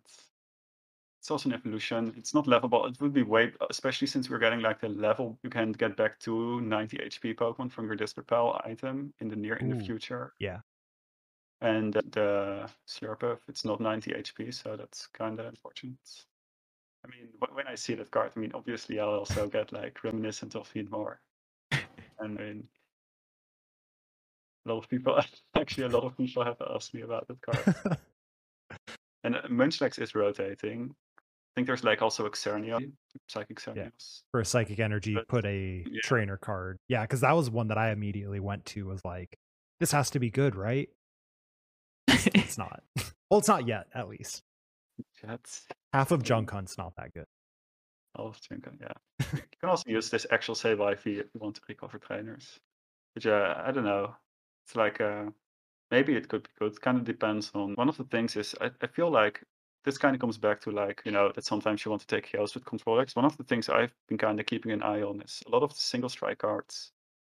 Kind of interesting for control, like the one supporter that, that you deal 20 for every prize your opponent has taken Mhm. like doing 100 damage when your opponent is on one prize and kind of you play the resource war and then in the late game you just sweep with a single prize attacker and then bruno is kind of good you have like the vs seeker for single strike cards uh, the tower the, the single strike towers, like draw engine and uh, flannery removes like a special energy in stadium like I, I think some of these cards have like elements that control is interested in like like i said i played xerneas split into attack in control and you would play sledgehammer and uh, it's not unusual to play attackers to just take out one of your opponent's attackers in control. And I feel like uh, maybe there there need to be a couple more good single strike cards, or like single strike cards that don't need like the entire Houndoom build around, hmm. because I don't think you want that in a control deck. But maybe some kind of war of attrition control deck, and then you also have like a single strike package, and then you just sweep your opponent's attackers and get their resources out of play that way. And it's kind of because of the VS Seeker card, it's not that you can use it for Bruno or you can use it for Flannery or you can use it to get extra damage. It's not something I've like figured out yet for post rotation, but it's you know whenever it's new single, I, I do read all of the new single strike cards. And is this maybe the card that makes this actually work? Like one of the things that uh, it's like in the back of my mind. I think that would be the mind blowing thing to me as someone who's a bad deck builder. Because single strike's literally just, I'm going to go boom and KO Yeah. everything. and you're But- just like, it's control.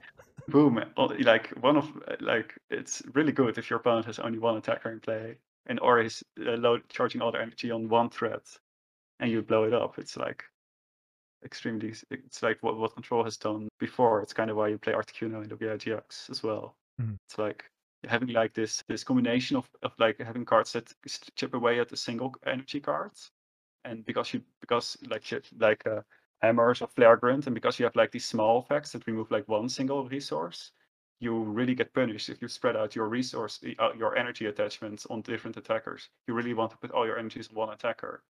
And then if you have something to punish that as well, it's like a really nice interplay between like uh, having like effects that remove one energy or have like a small effect but always work, and then having like this one big blowout card that covers the situation where your opponent puts all their energy on one guy. And single strike kind of is that thing, right? It's Mhm. how it's designed. And then we also have the Flannery, which is removal, and we have Bruno, and we have you know some of these cards are not that. Bruno is also played in uh, Munchlax, for example. It's like a draw supporter that doesn't get rid of all your cards in hand, like uh, Sycamore. So you know, there's I feel like there. I don't think there everything is there yet. Maybe we need some more of these Japanese cards or like some new sets. If they if they keep supporting Single strike it's like one thing I I do kind of you know keep my eye on. I am all for this deck, and I really hope that it comes to fruition to exist Uh, because it sounds cool. Worlds Worlds 2022 world winning deck is uh, being spoiled right here. Calling it right kidding. now. Sander wins with single strike control. That'd be pretty cool to see. I do have to say, and this is more for the audience than either of you, of course, because this is something that you both know. But to go off of what you just said, so when I first started, I got coaching from uh, Isaiah Williams, who is also someone who's played a lot of control, and every session was him playing Zoroark control against me because he's like, if you're going to learn the game, this is how you're going to learn. I, it, it did work. It definitely worked. But one of the things is I was on Buzzwole and I, I said something and he's like what do you mean? You are a control deck. I'm like dude what are you talking i'm just punching stuff in the face. Like he's like no no no. You remove energy. How do you remove energy i'm like uh i take a knockout and then at that point it's like clicked in me of like this concept of like it's the exact same thing it's just how are you doing are you doing with a crushing hammer heads or an enhanced hammer or taking a knockout it's the same thing the energies go away and that was that was definitely a big thing for me of like, oh, wait, the ga- I see the game in a different way slightly now. And there was some other stuff, of course. We got the Slurpuff. Okay, good. I just wanted to ask about that one.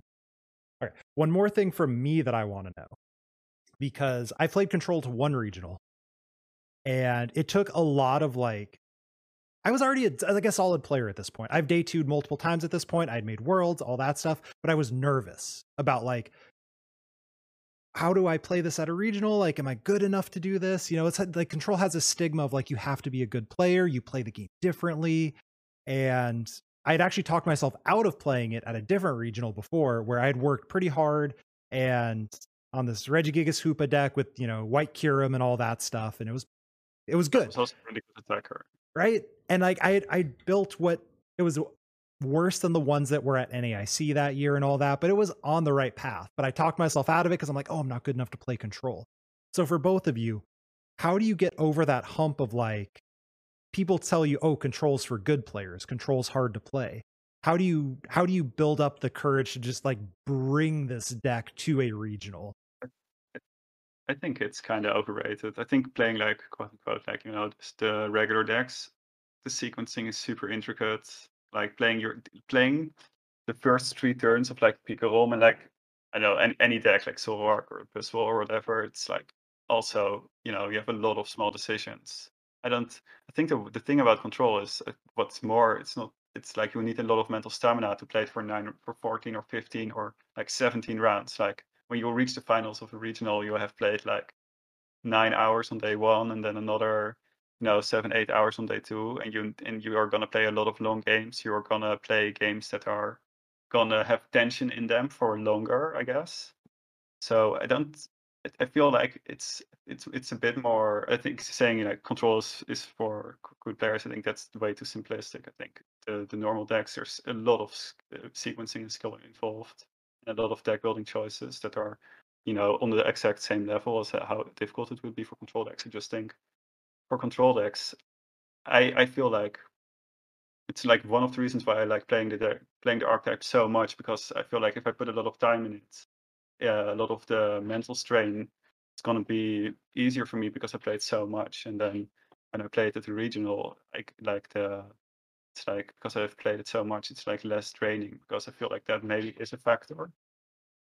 You're gonna need like a lot, and I also think for control you need maybe more patience, and you need to like stay level-headed throughout the tournament. You need to like not panic or not, you know, make rash decisions or kind of lose track of what's going on in the game. I mean, that's also the case for other decks, but in control, like these uh, elements that other decks have in control, you it, it, just keeps going for I guess more time. It's just I guess more draining if you're not used to playing it. But saying it, it's more it needs more skill. I don't think it's I think that's uh, don't think that's uh, I don't think that's true at all.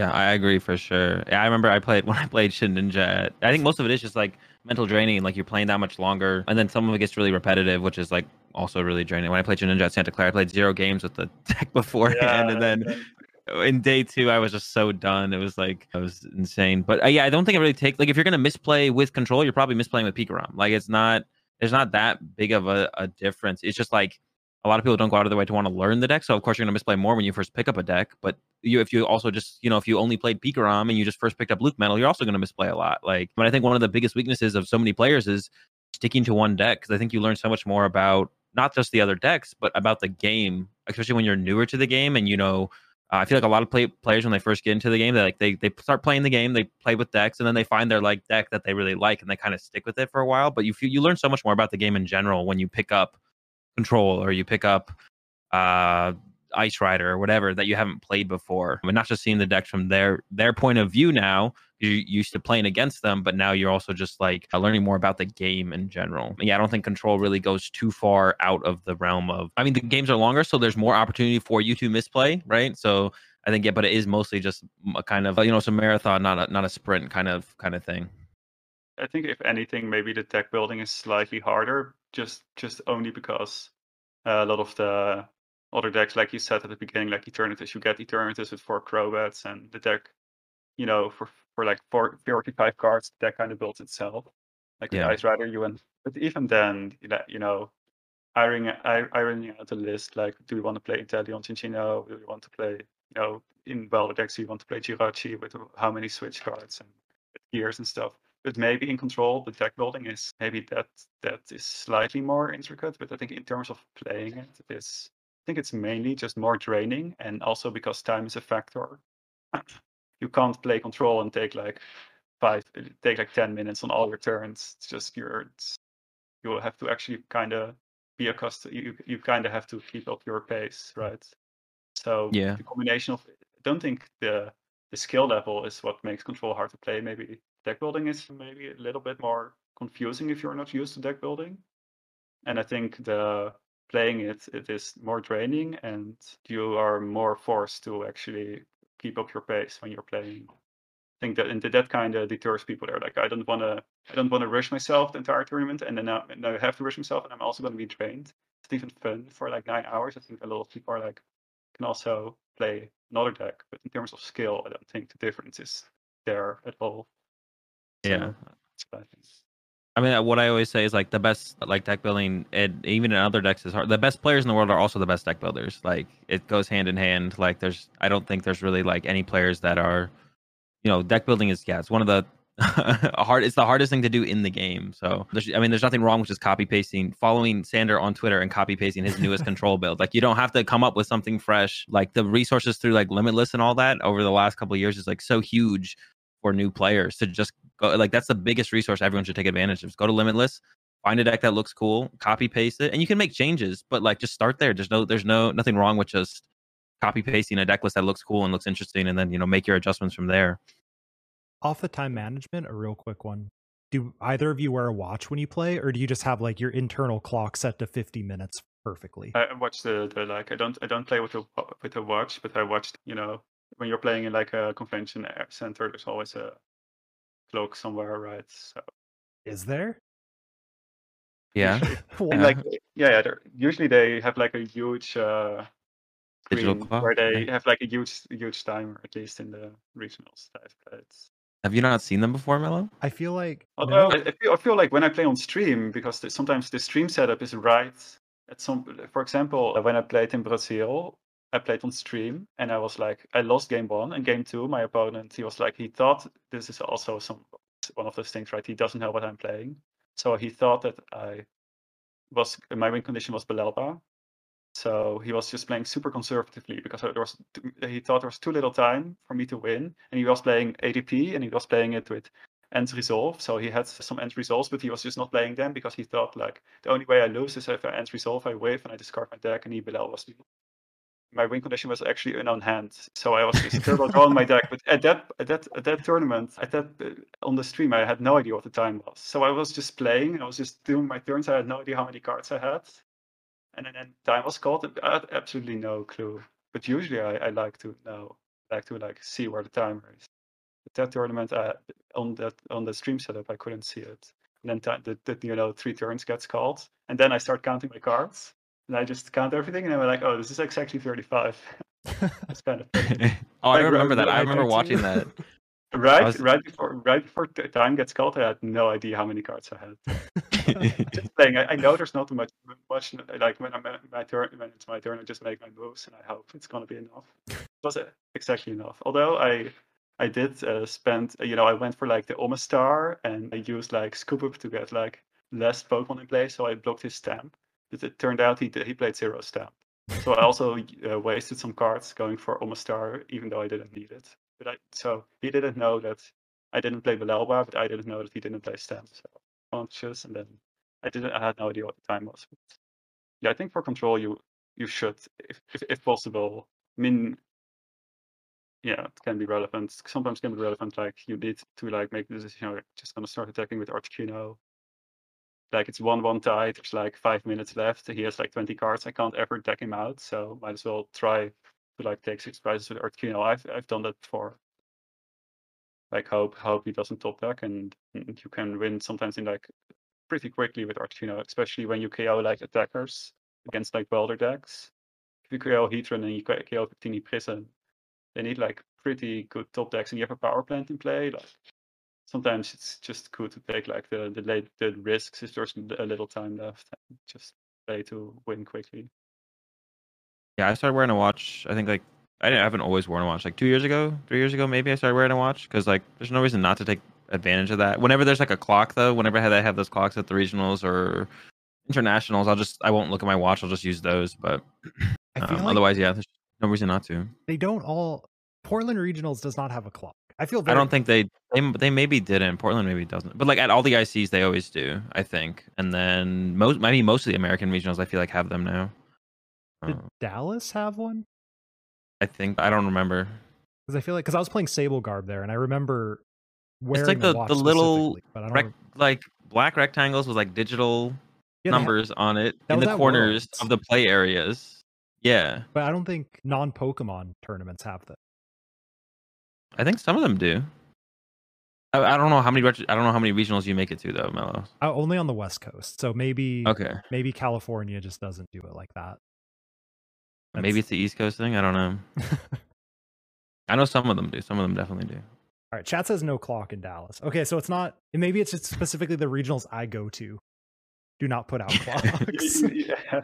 Well, sometimes they have like a clock, but depending on which seat you have, you have a better view of the clock. Yeah. So the round gets up and you rush to your seat so you can have a better view. Remember the first the That's, first tournament they had a clock. It was it was, it was I uh Nats. I think it was US Nats a couple years ago. I remember one of my friends saying he he was purposely sitting on one side of the table because they had one clock on one one area, so you had to sit on one side of the table to be able to see it while you were playing, unless you want to turn around. Yeah. It's it's a good strategy. I feel like I feel like a, the most European regionals have like like a either there, there's a clock in the hall or there's like a have like a power like a I don't know screen setup where they project. Uh, it's pretty clear. Then then oh, you can also nice. see, that seems so nice. And then and then it goes like from 50 minutes it counts down and then it starts counting up like how much overtime there is. And then it, sometimes it's actually kind of you know, sometimes it's better to not know like how much the tournament is getting delayed, right? just be like, oh, it's like, oh, we're 30 minutes in overtime because there was some insane judge call and there need, had to be like triple head judges and a lot of stuff happened, and you can see that's like how much the delay is, and then uh, see, be able to see it. Yeah, that that definitely is a yikes when you have those rounds where you're like, I'm pretty sure we're supposed to be done a while ago.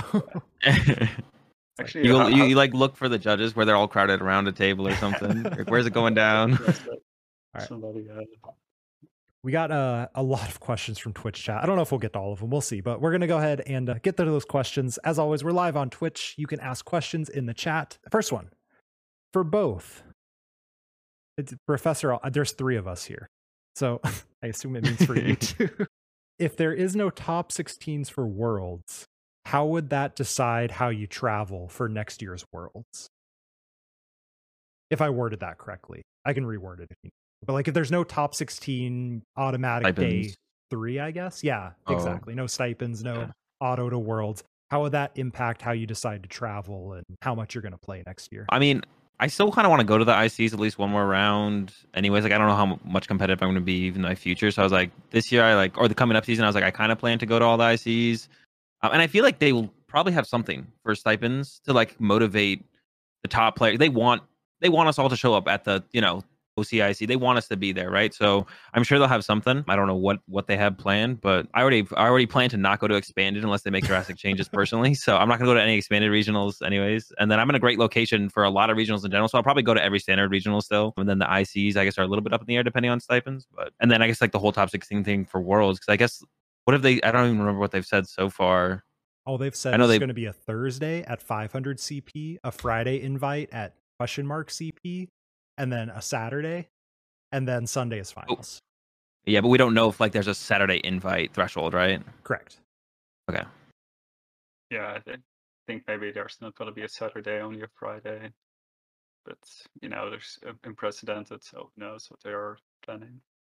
But for me, I mean, you kind of have, you know, a lot of people that I know, a lot of the, you know, active competitive players, they're always uh, trying to chase the points. I, I just, I'm, I'm, I'm relatively not. I mean, of course I care, but I just like going to the regionals and playing the regionals.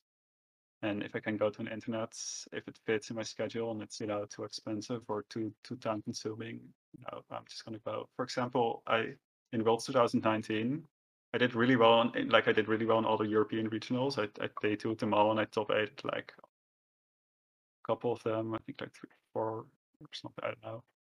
Like I had a lot of points from the regionals, and uh, but I just didn't max out my cups because I just kept playing and I just kept losing all points at cups. But I was like, well, if I'm gonna go to Worlds, actually, I, I'm I'm fine with playing day one uh, because I'm gonna travel all the way to Washington.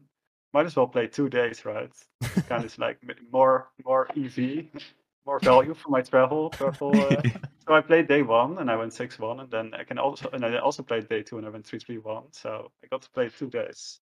So I kind of feel like I, I was kind of fine with that. So I feel like as long as I qualify and I'm I'm gonna you know I'm gonna play I think traveling I like going to the regionals I like preparing for it I like talking to the other European players about you know the meta game in Pokemon so I'm just gonna keep competing. I'm not I feel like I'm not as worried about the points or like the race. I mean the stipends stipends there's a lot of money. So I completely understand that people want to get back, you know, a thousand or even more dollars in uh, travel stipends.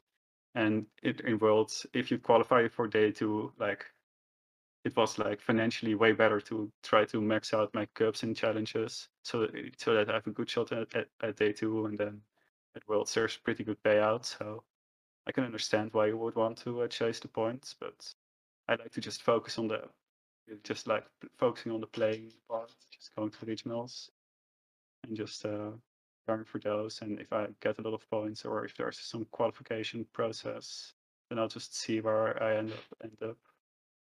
And yeah, so but uh, but there's uh, I I feel like it kind of differs for everybody, right?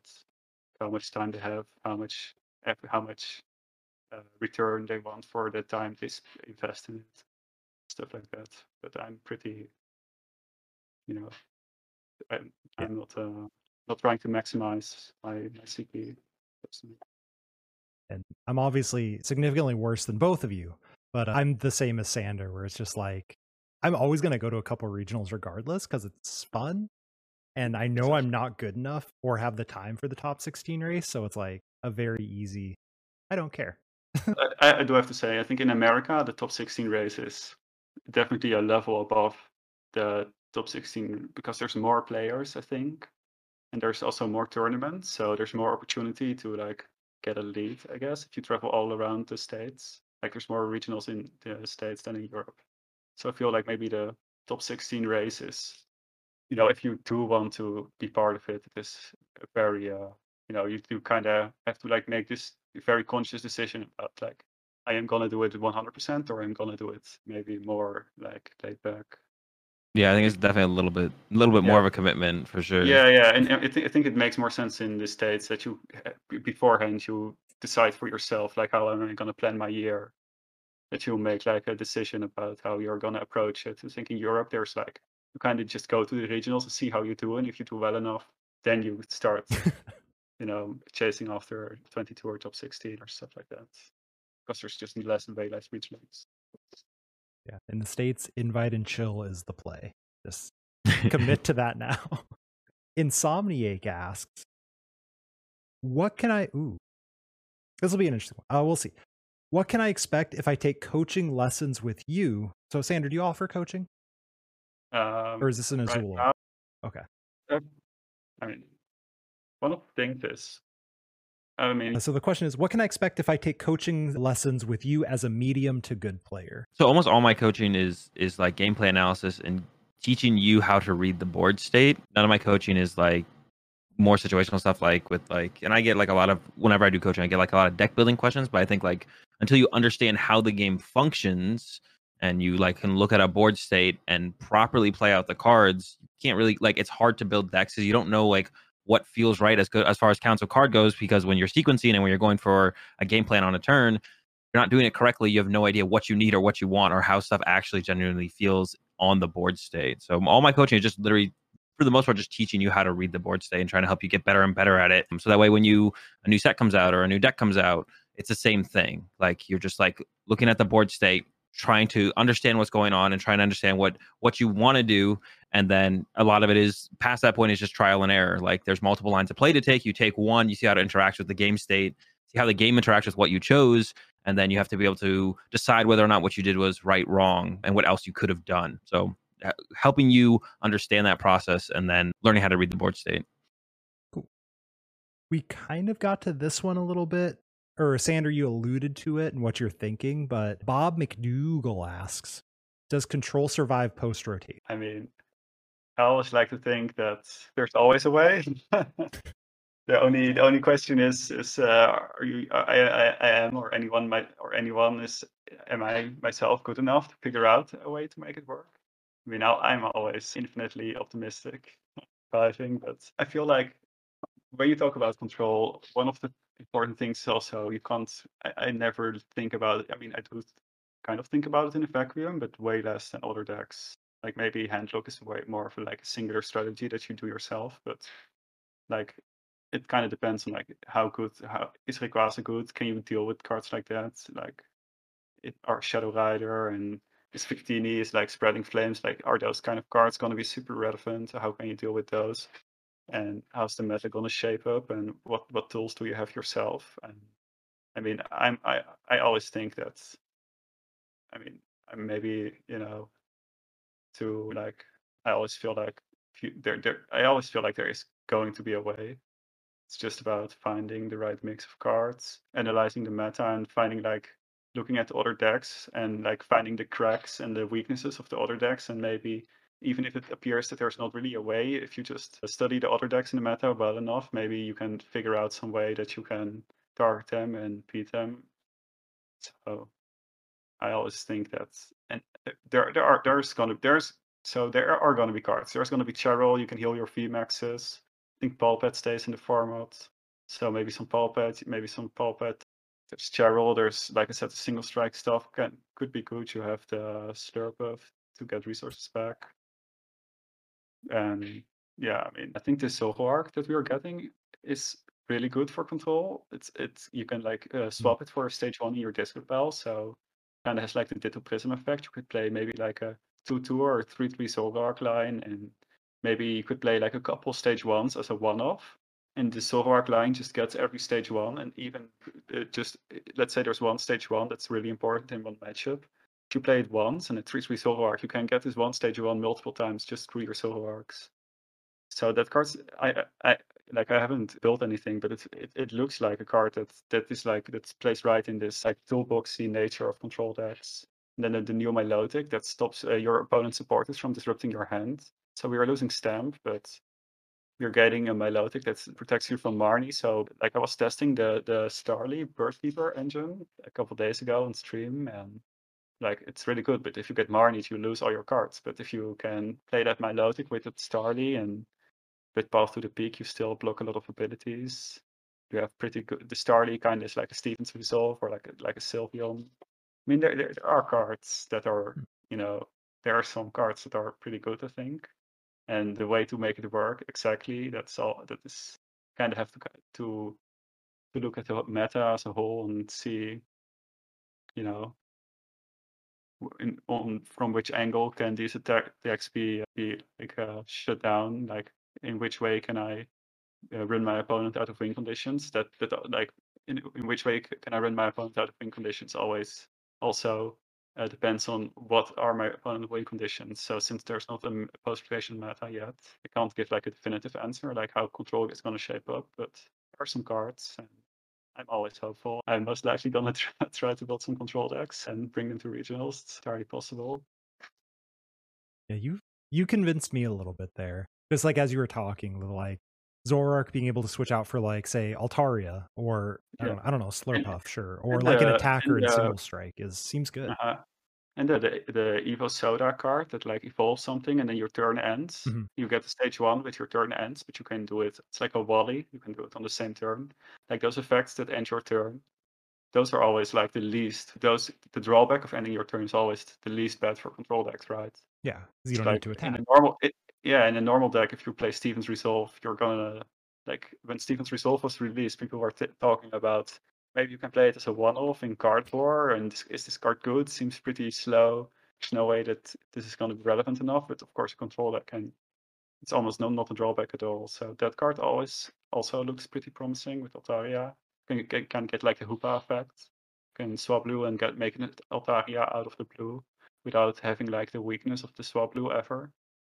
So there are some. Uh, there's there's I, I I always think there, there there has to be something right. Speaking of that, wasn't there?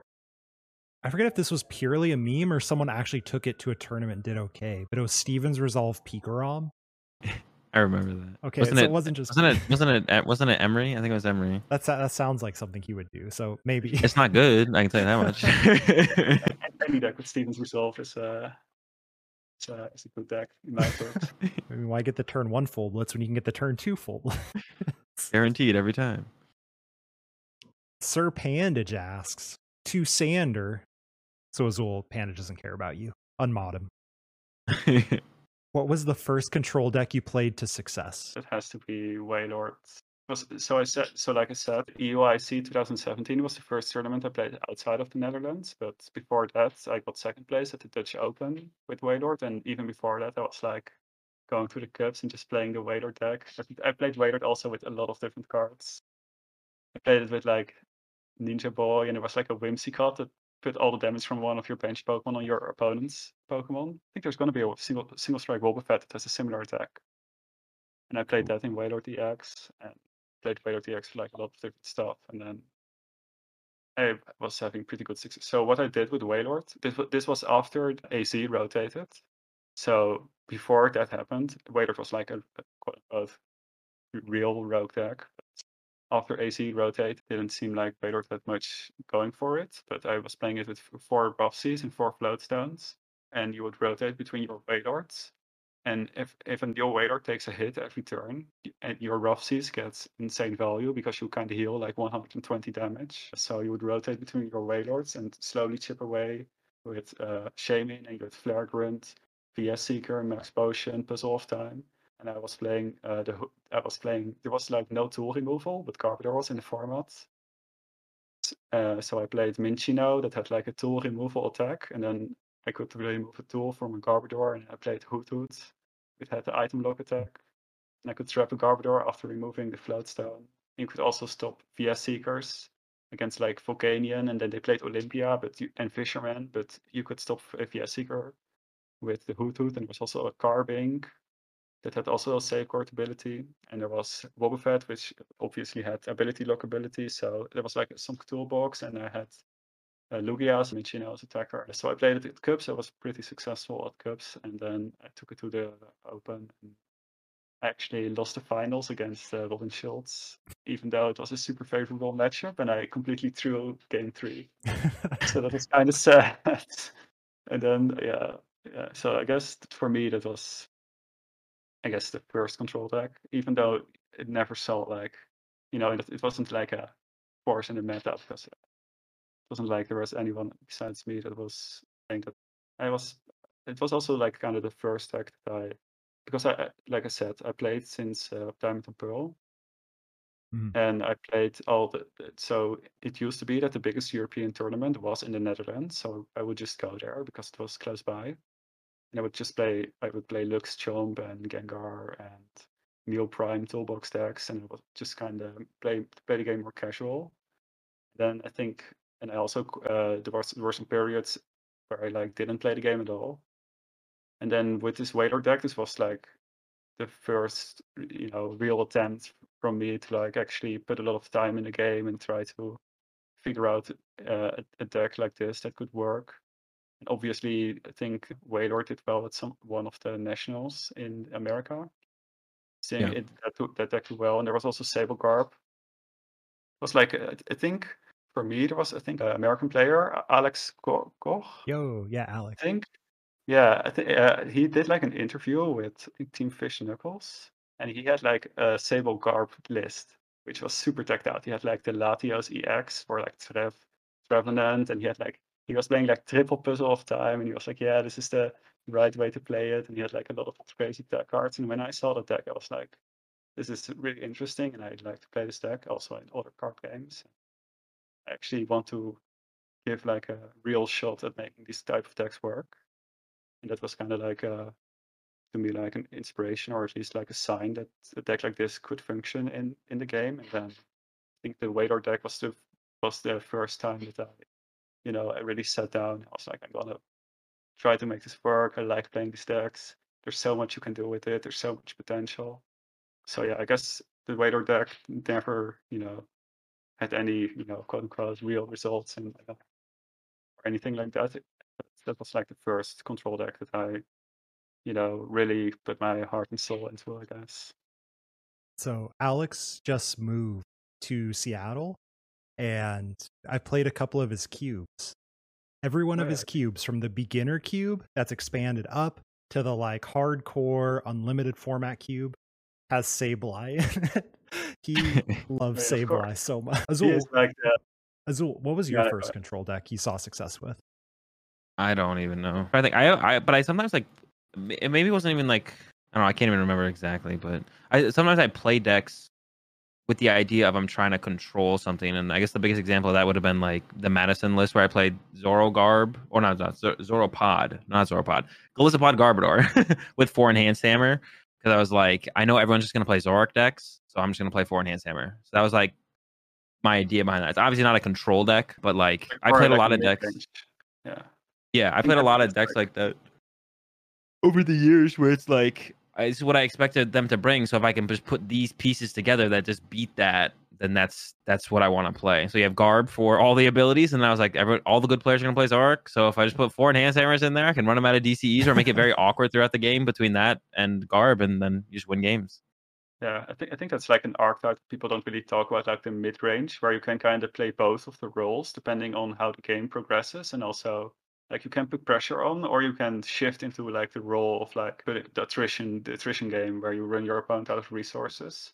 And the fact Yeah. that you also have the pressure makes your control element also kind of more pressing. Like it's not like they can be, you know, too passive, or otherwise you're gonna just win with your Golisopods and stuff like that. I feel like when Trash Lens was in the game, those kind of decks were like more mid-rangey, like can play it in different ways.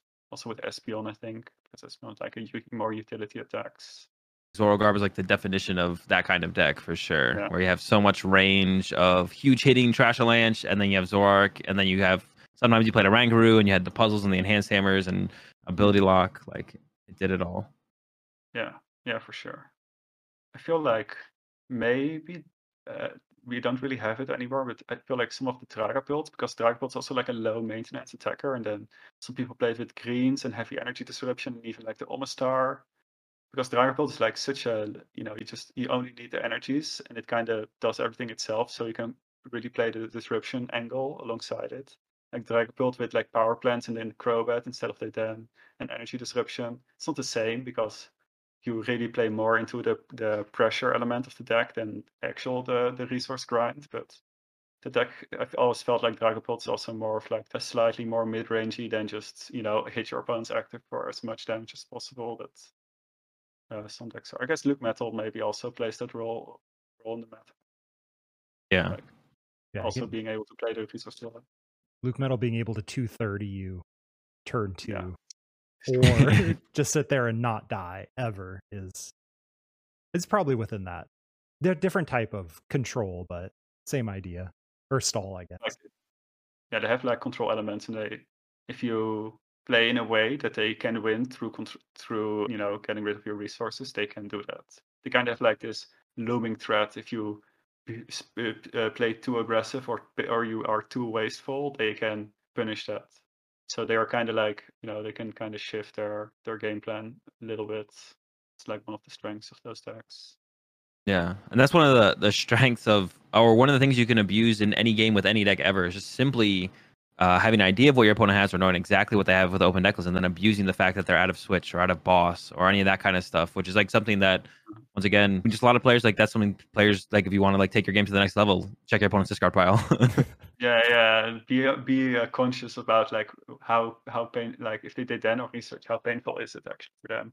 Are they Yeah. actually running out of energy switches and metal saucers?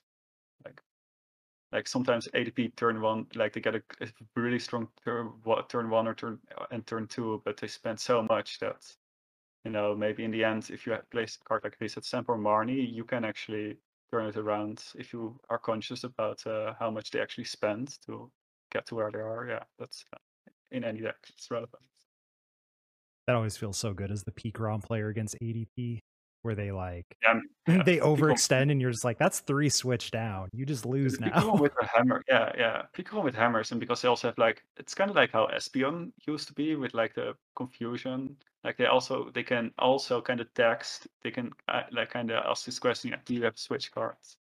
Like Picom kind of plays that. I guess Picom also plays that role a bit, especially with the path to the peak version. They also have a lot of different disrupt uh, disrupt angles, and they can be super aggressive and, and price racy as well. So those decks are usually pretty good. Gamer asks, and again, specifically for Sander, so Azul unmod gamer. What's the I- I worst? they, they can they can ask cool questions every day when he streams. yeah, That's true. yeah, I think that is that is like the the overlapping. Well, if they watch your Twitch channel, they can ask you questions too. What's the that's early though. That is true. What's the worst case of abuse or unsportsmanlike behavior you've had to deal with at an event for playing control? So personally, I feel like I think maybe it has to do because I'm so well known, you know, for playing control. I feel like people are not. I mean, people. I mean, I'm also.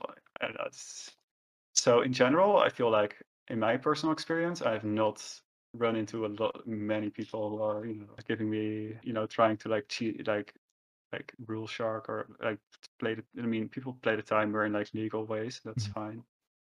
I feel like it's not that bad. Also, I- think it's, it, it does have to do with like whenever you sit, whenever, whenever I play regional, I sit on the opposite side of somebody. They are all already like, oh yeah, I know where this is going. where this is going. This is going to be a long, grindy, stressful, weird game with with a lot of every every every resource is to matter, and you, you might not or you might enjoy it depending on the opponent. So I feel like I I run and in general I you know I have a lot of I enjoy the game a lot in general. So I feel like when you just enjoy playing and your opponent also enjoys playing, you don't actually run into many situations where you're getting like really salty. But I feel like so I feel first I, I- know other players maybe run into that maybe more than, than I do. I, I don't run into.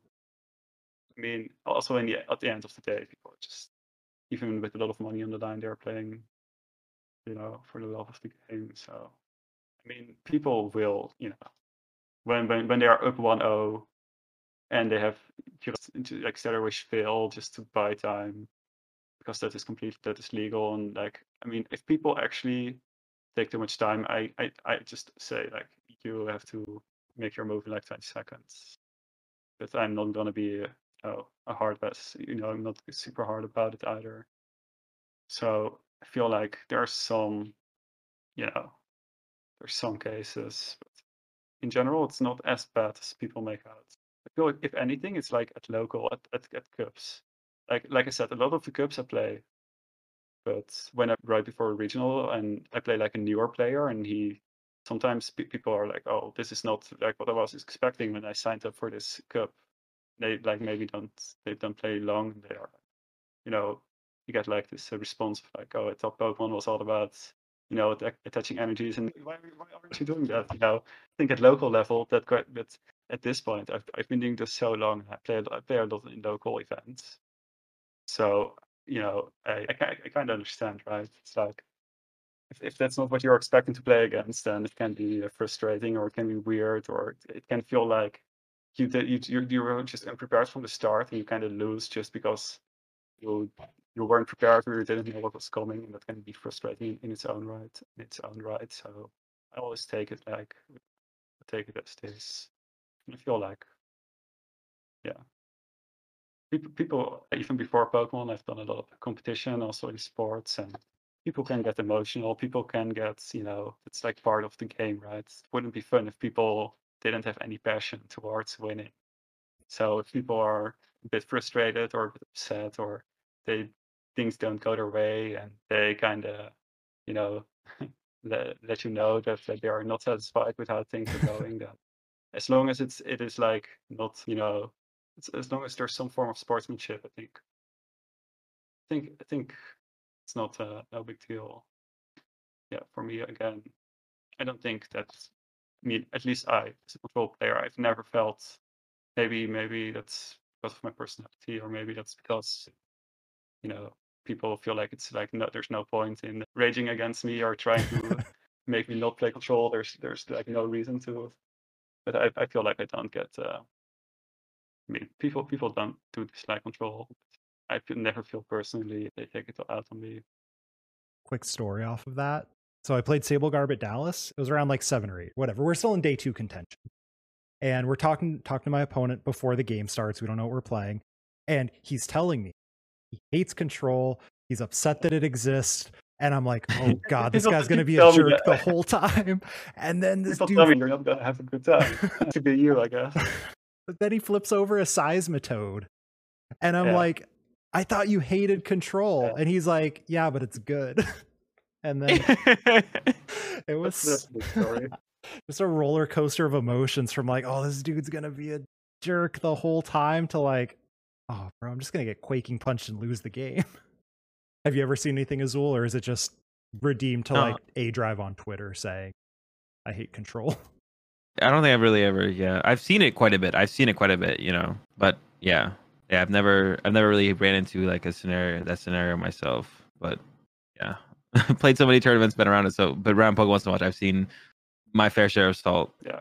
Also, the I didn't really follow the A drive thing. I just, you know, somebody sent it to me. I don't know, but that, that, that, I think that kind of response, I think that is exactly like what I see at like the local events when newer players play the game, right? They're like, oh my god, what are you doing? just attack, just take the prizes. Like when when I saw that, it was like, oh, this is really normal. Like I've I've seen it like dozens of times. Uh, it's like a pretty, you know, I, I don't I don't see any any, any harm in people just uh, you know, playing, playing the game they, they like, and then they they are also salty when they when something unexpected happens. So, know, that's pretty normal. So let's go ahead and call it there.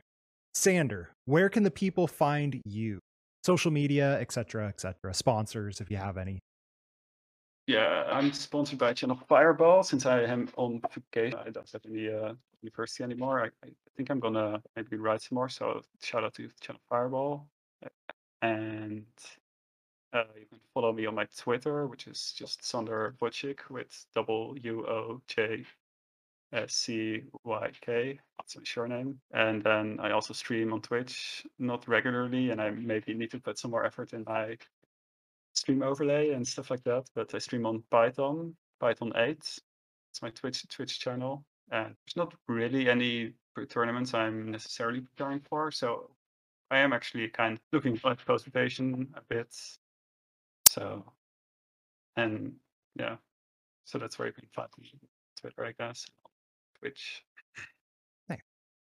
And the link to Sander's Twitter will be down below in the description on whatever podcast app or YouTube or it's in Twitch chat or wherever. It's linked to some however you're listening to this. Azul, where can the people find you? You can find me Azul GG on YouTube and Twitch, and Azul unfortunately underscore GG on the Twitter. Yeah. Nice. And of course, myself, you can find me Twitch, Twitter, YouTube at mellow underscore Magikarp. This has been another episode of the Lake of Rage podcast. We'll catch you all next week.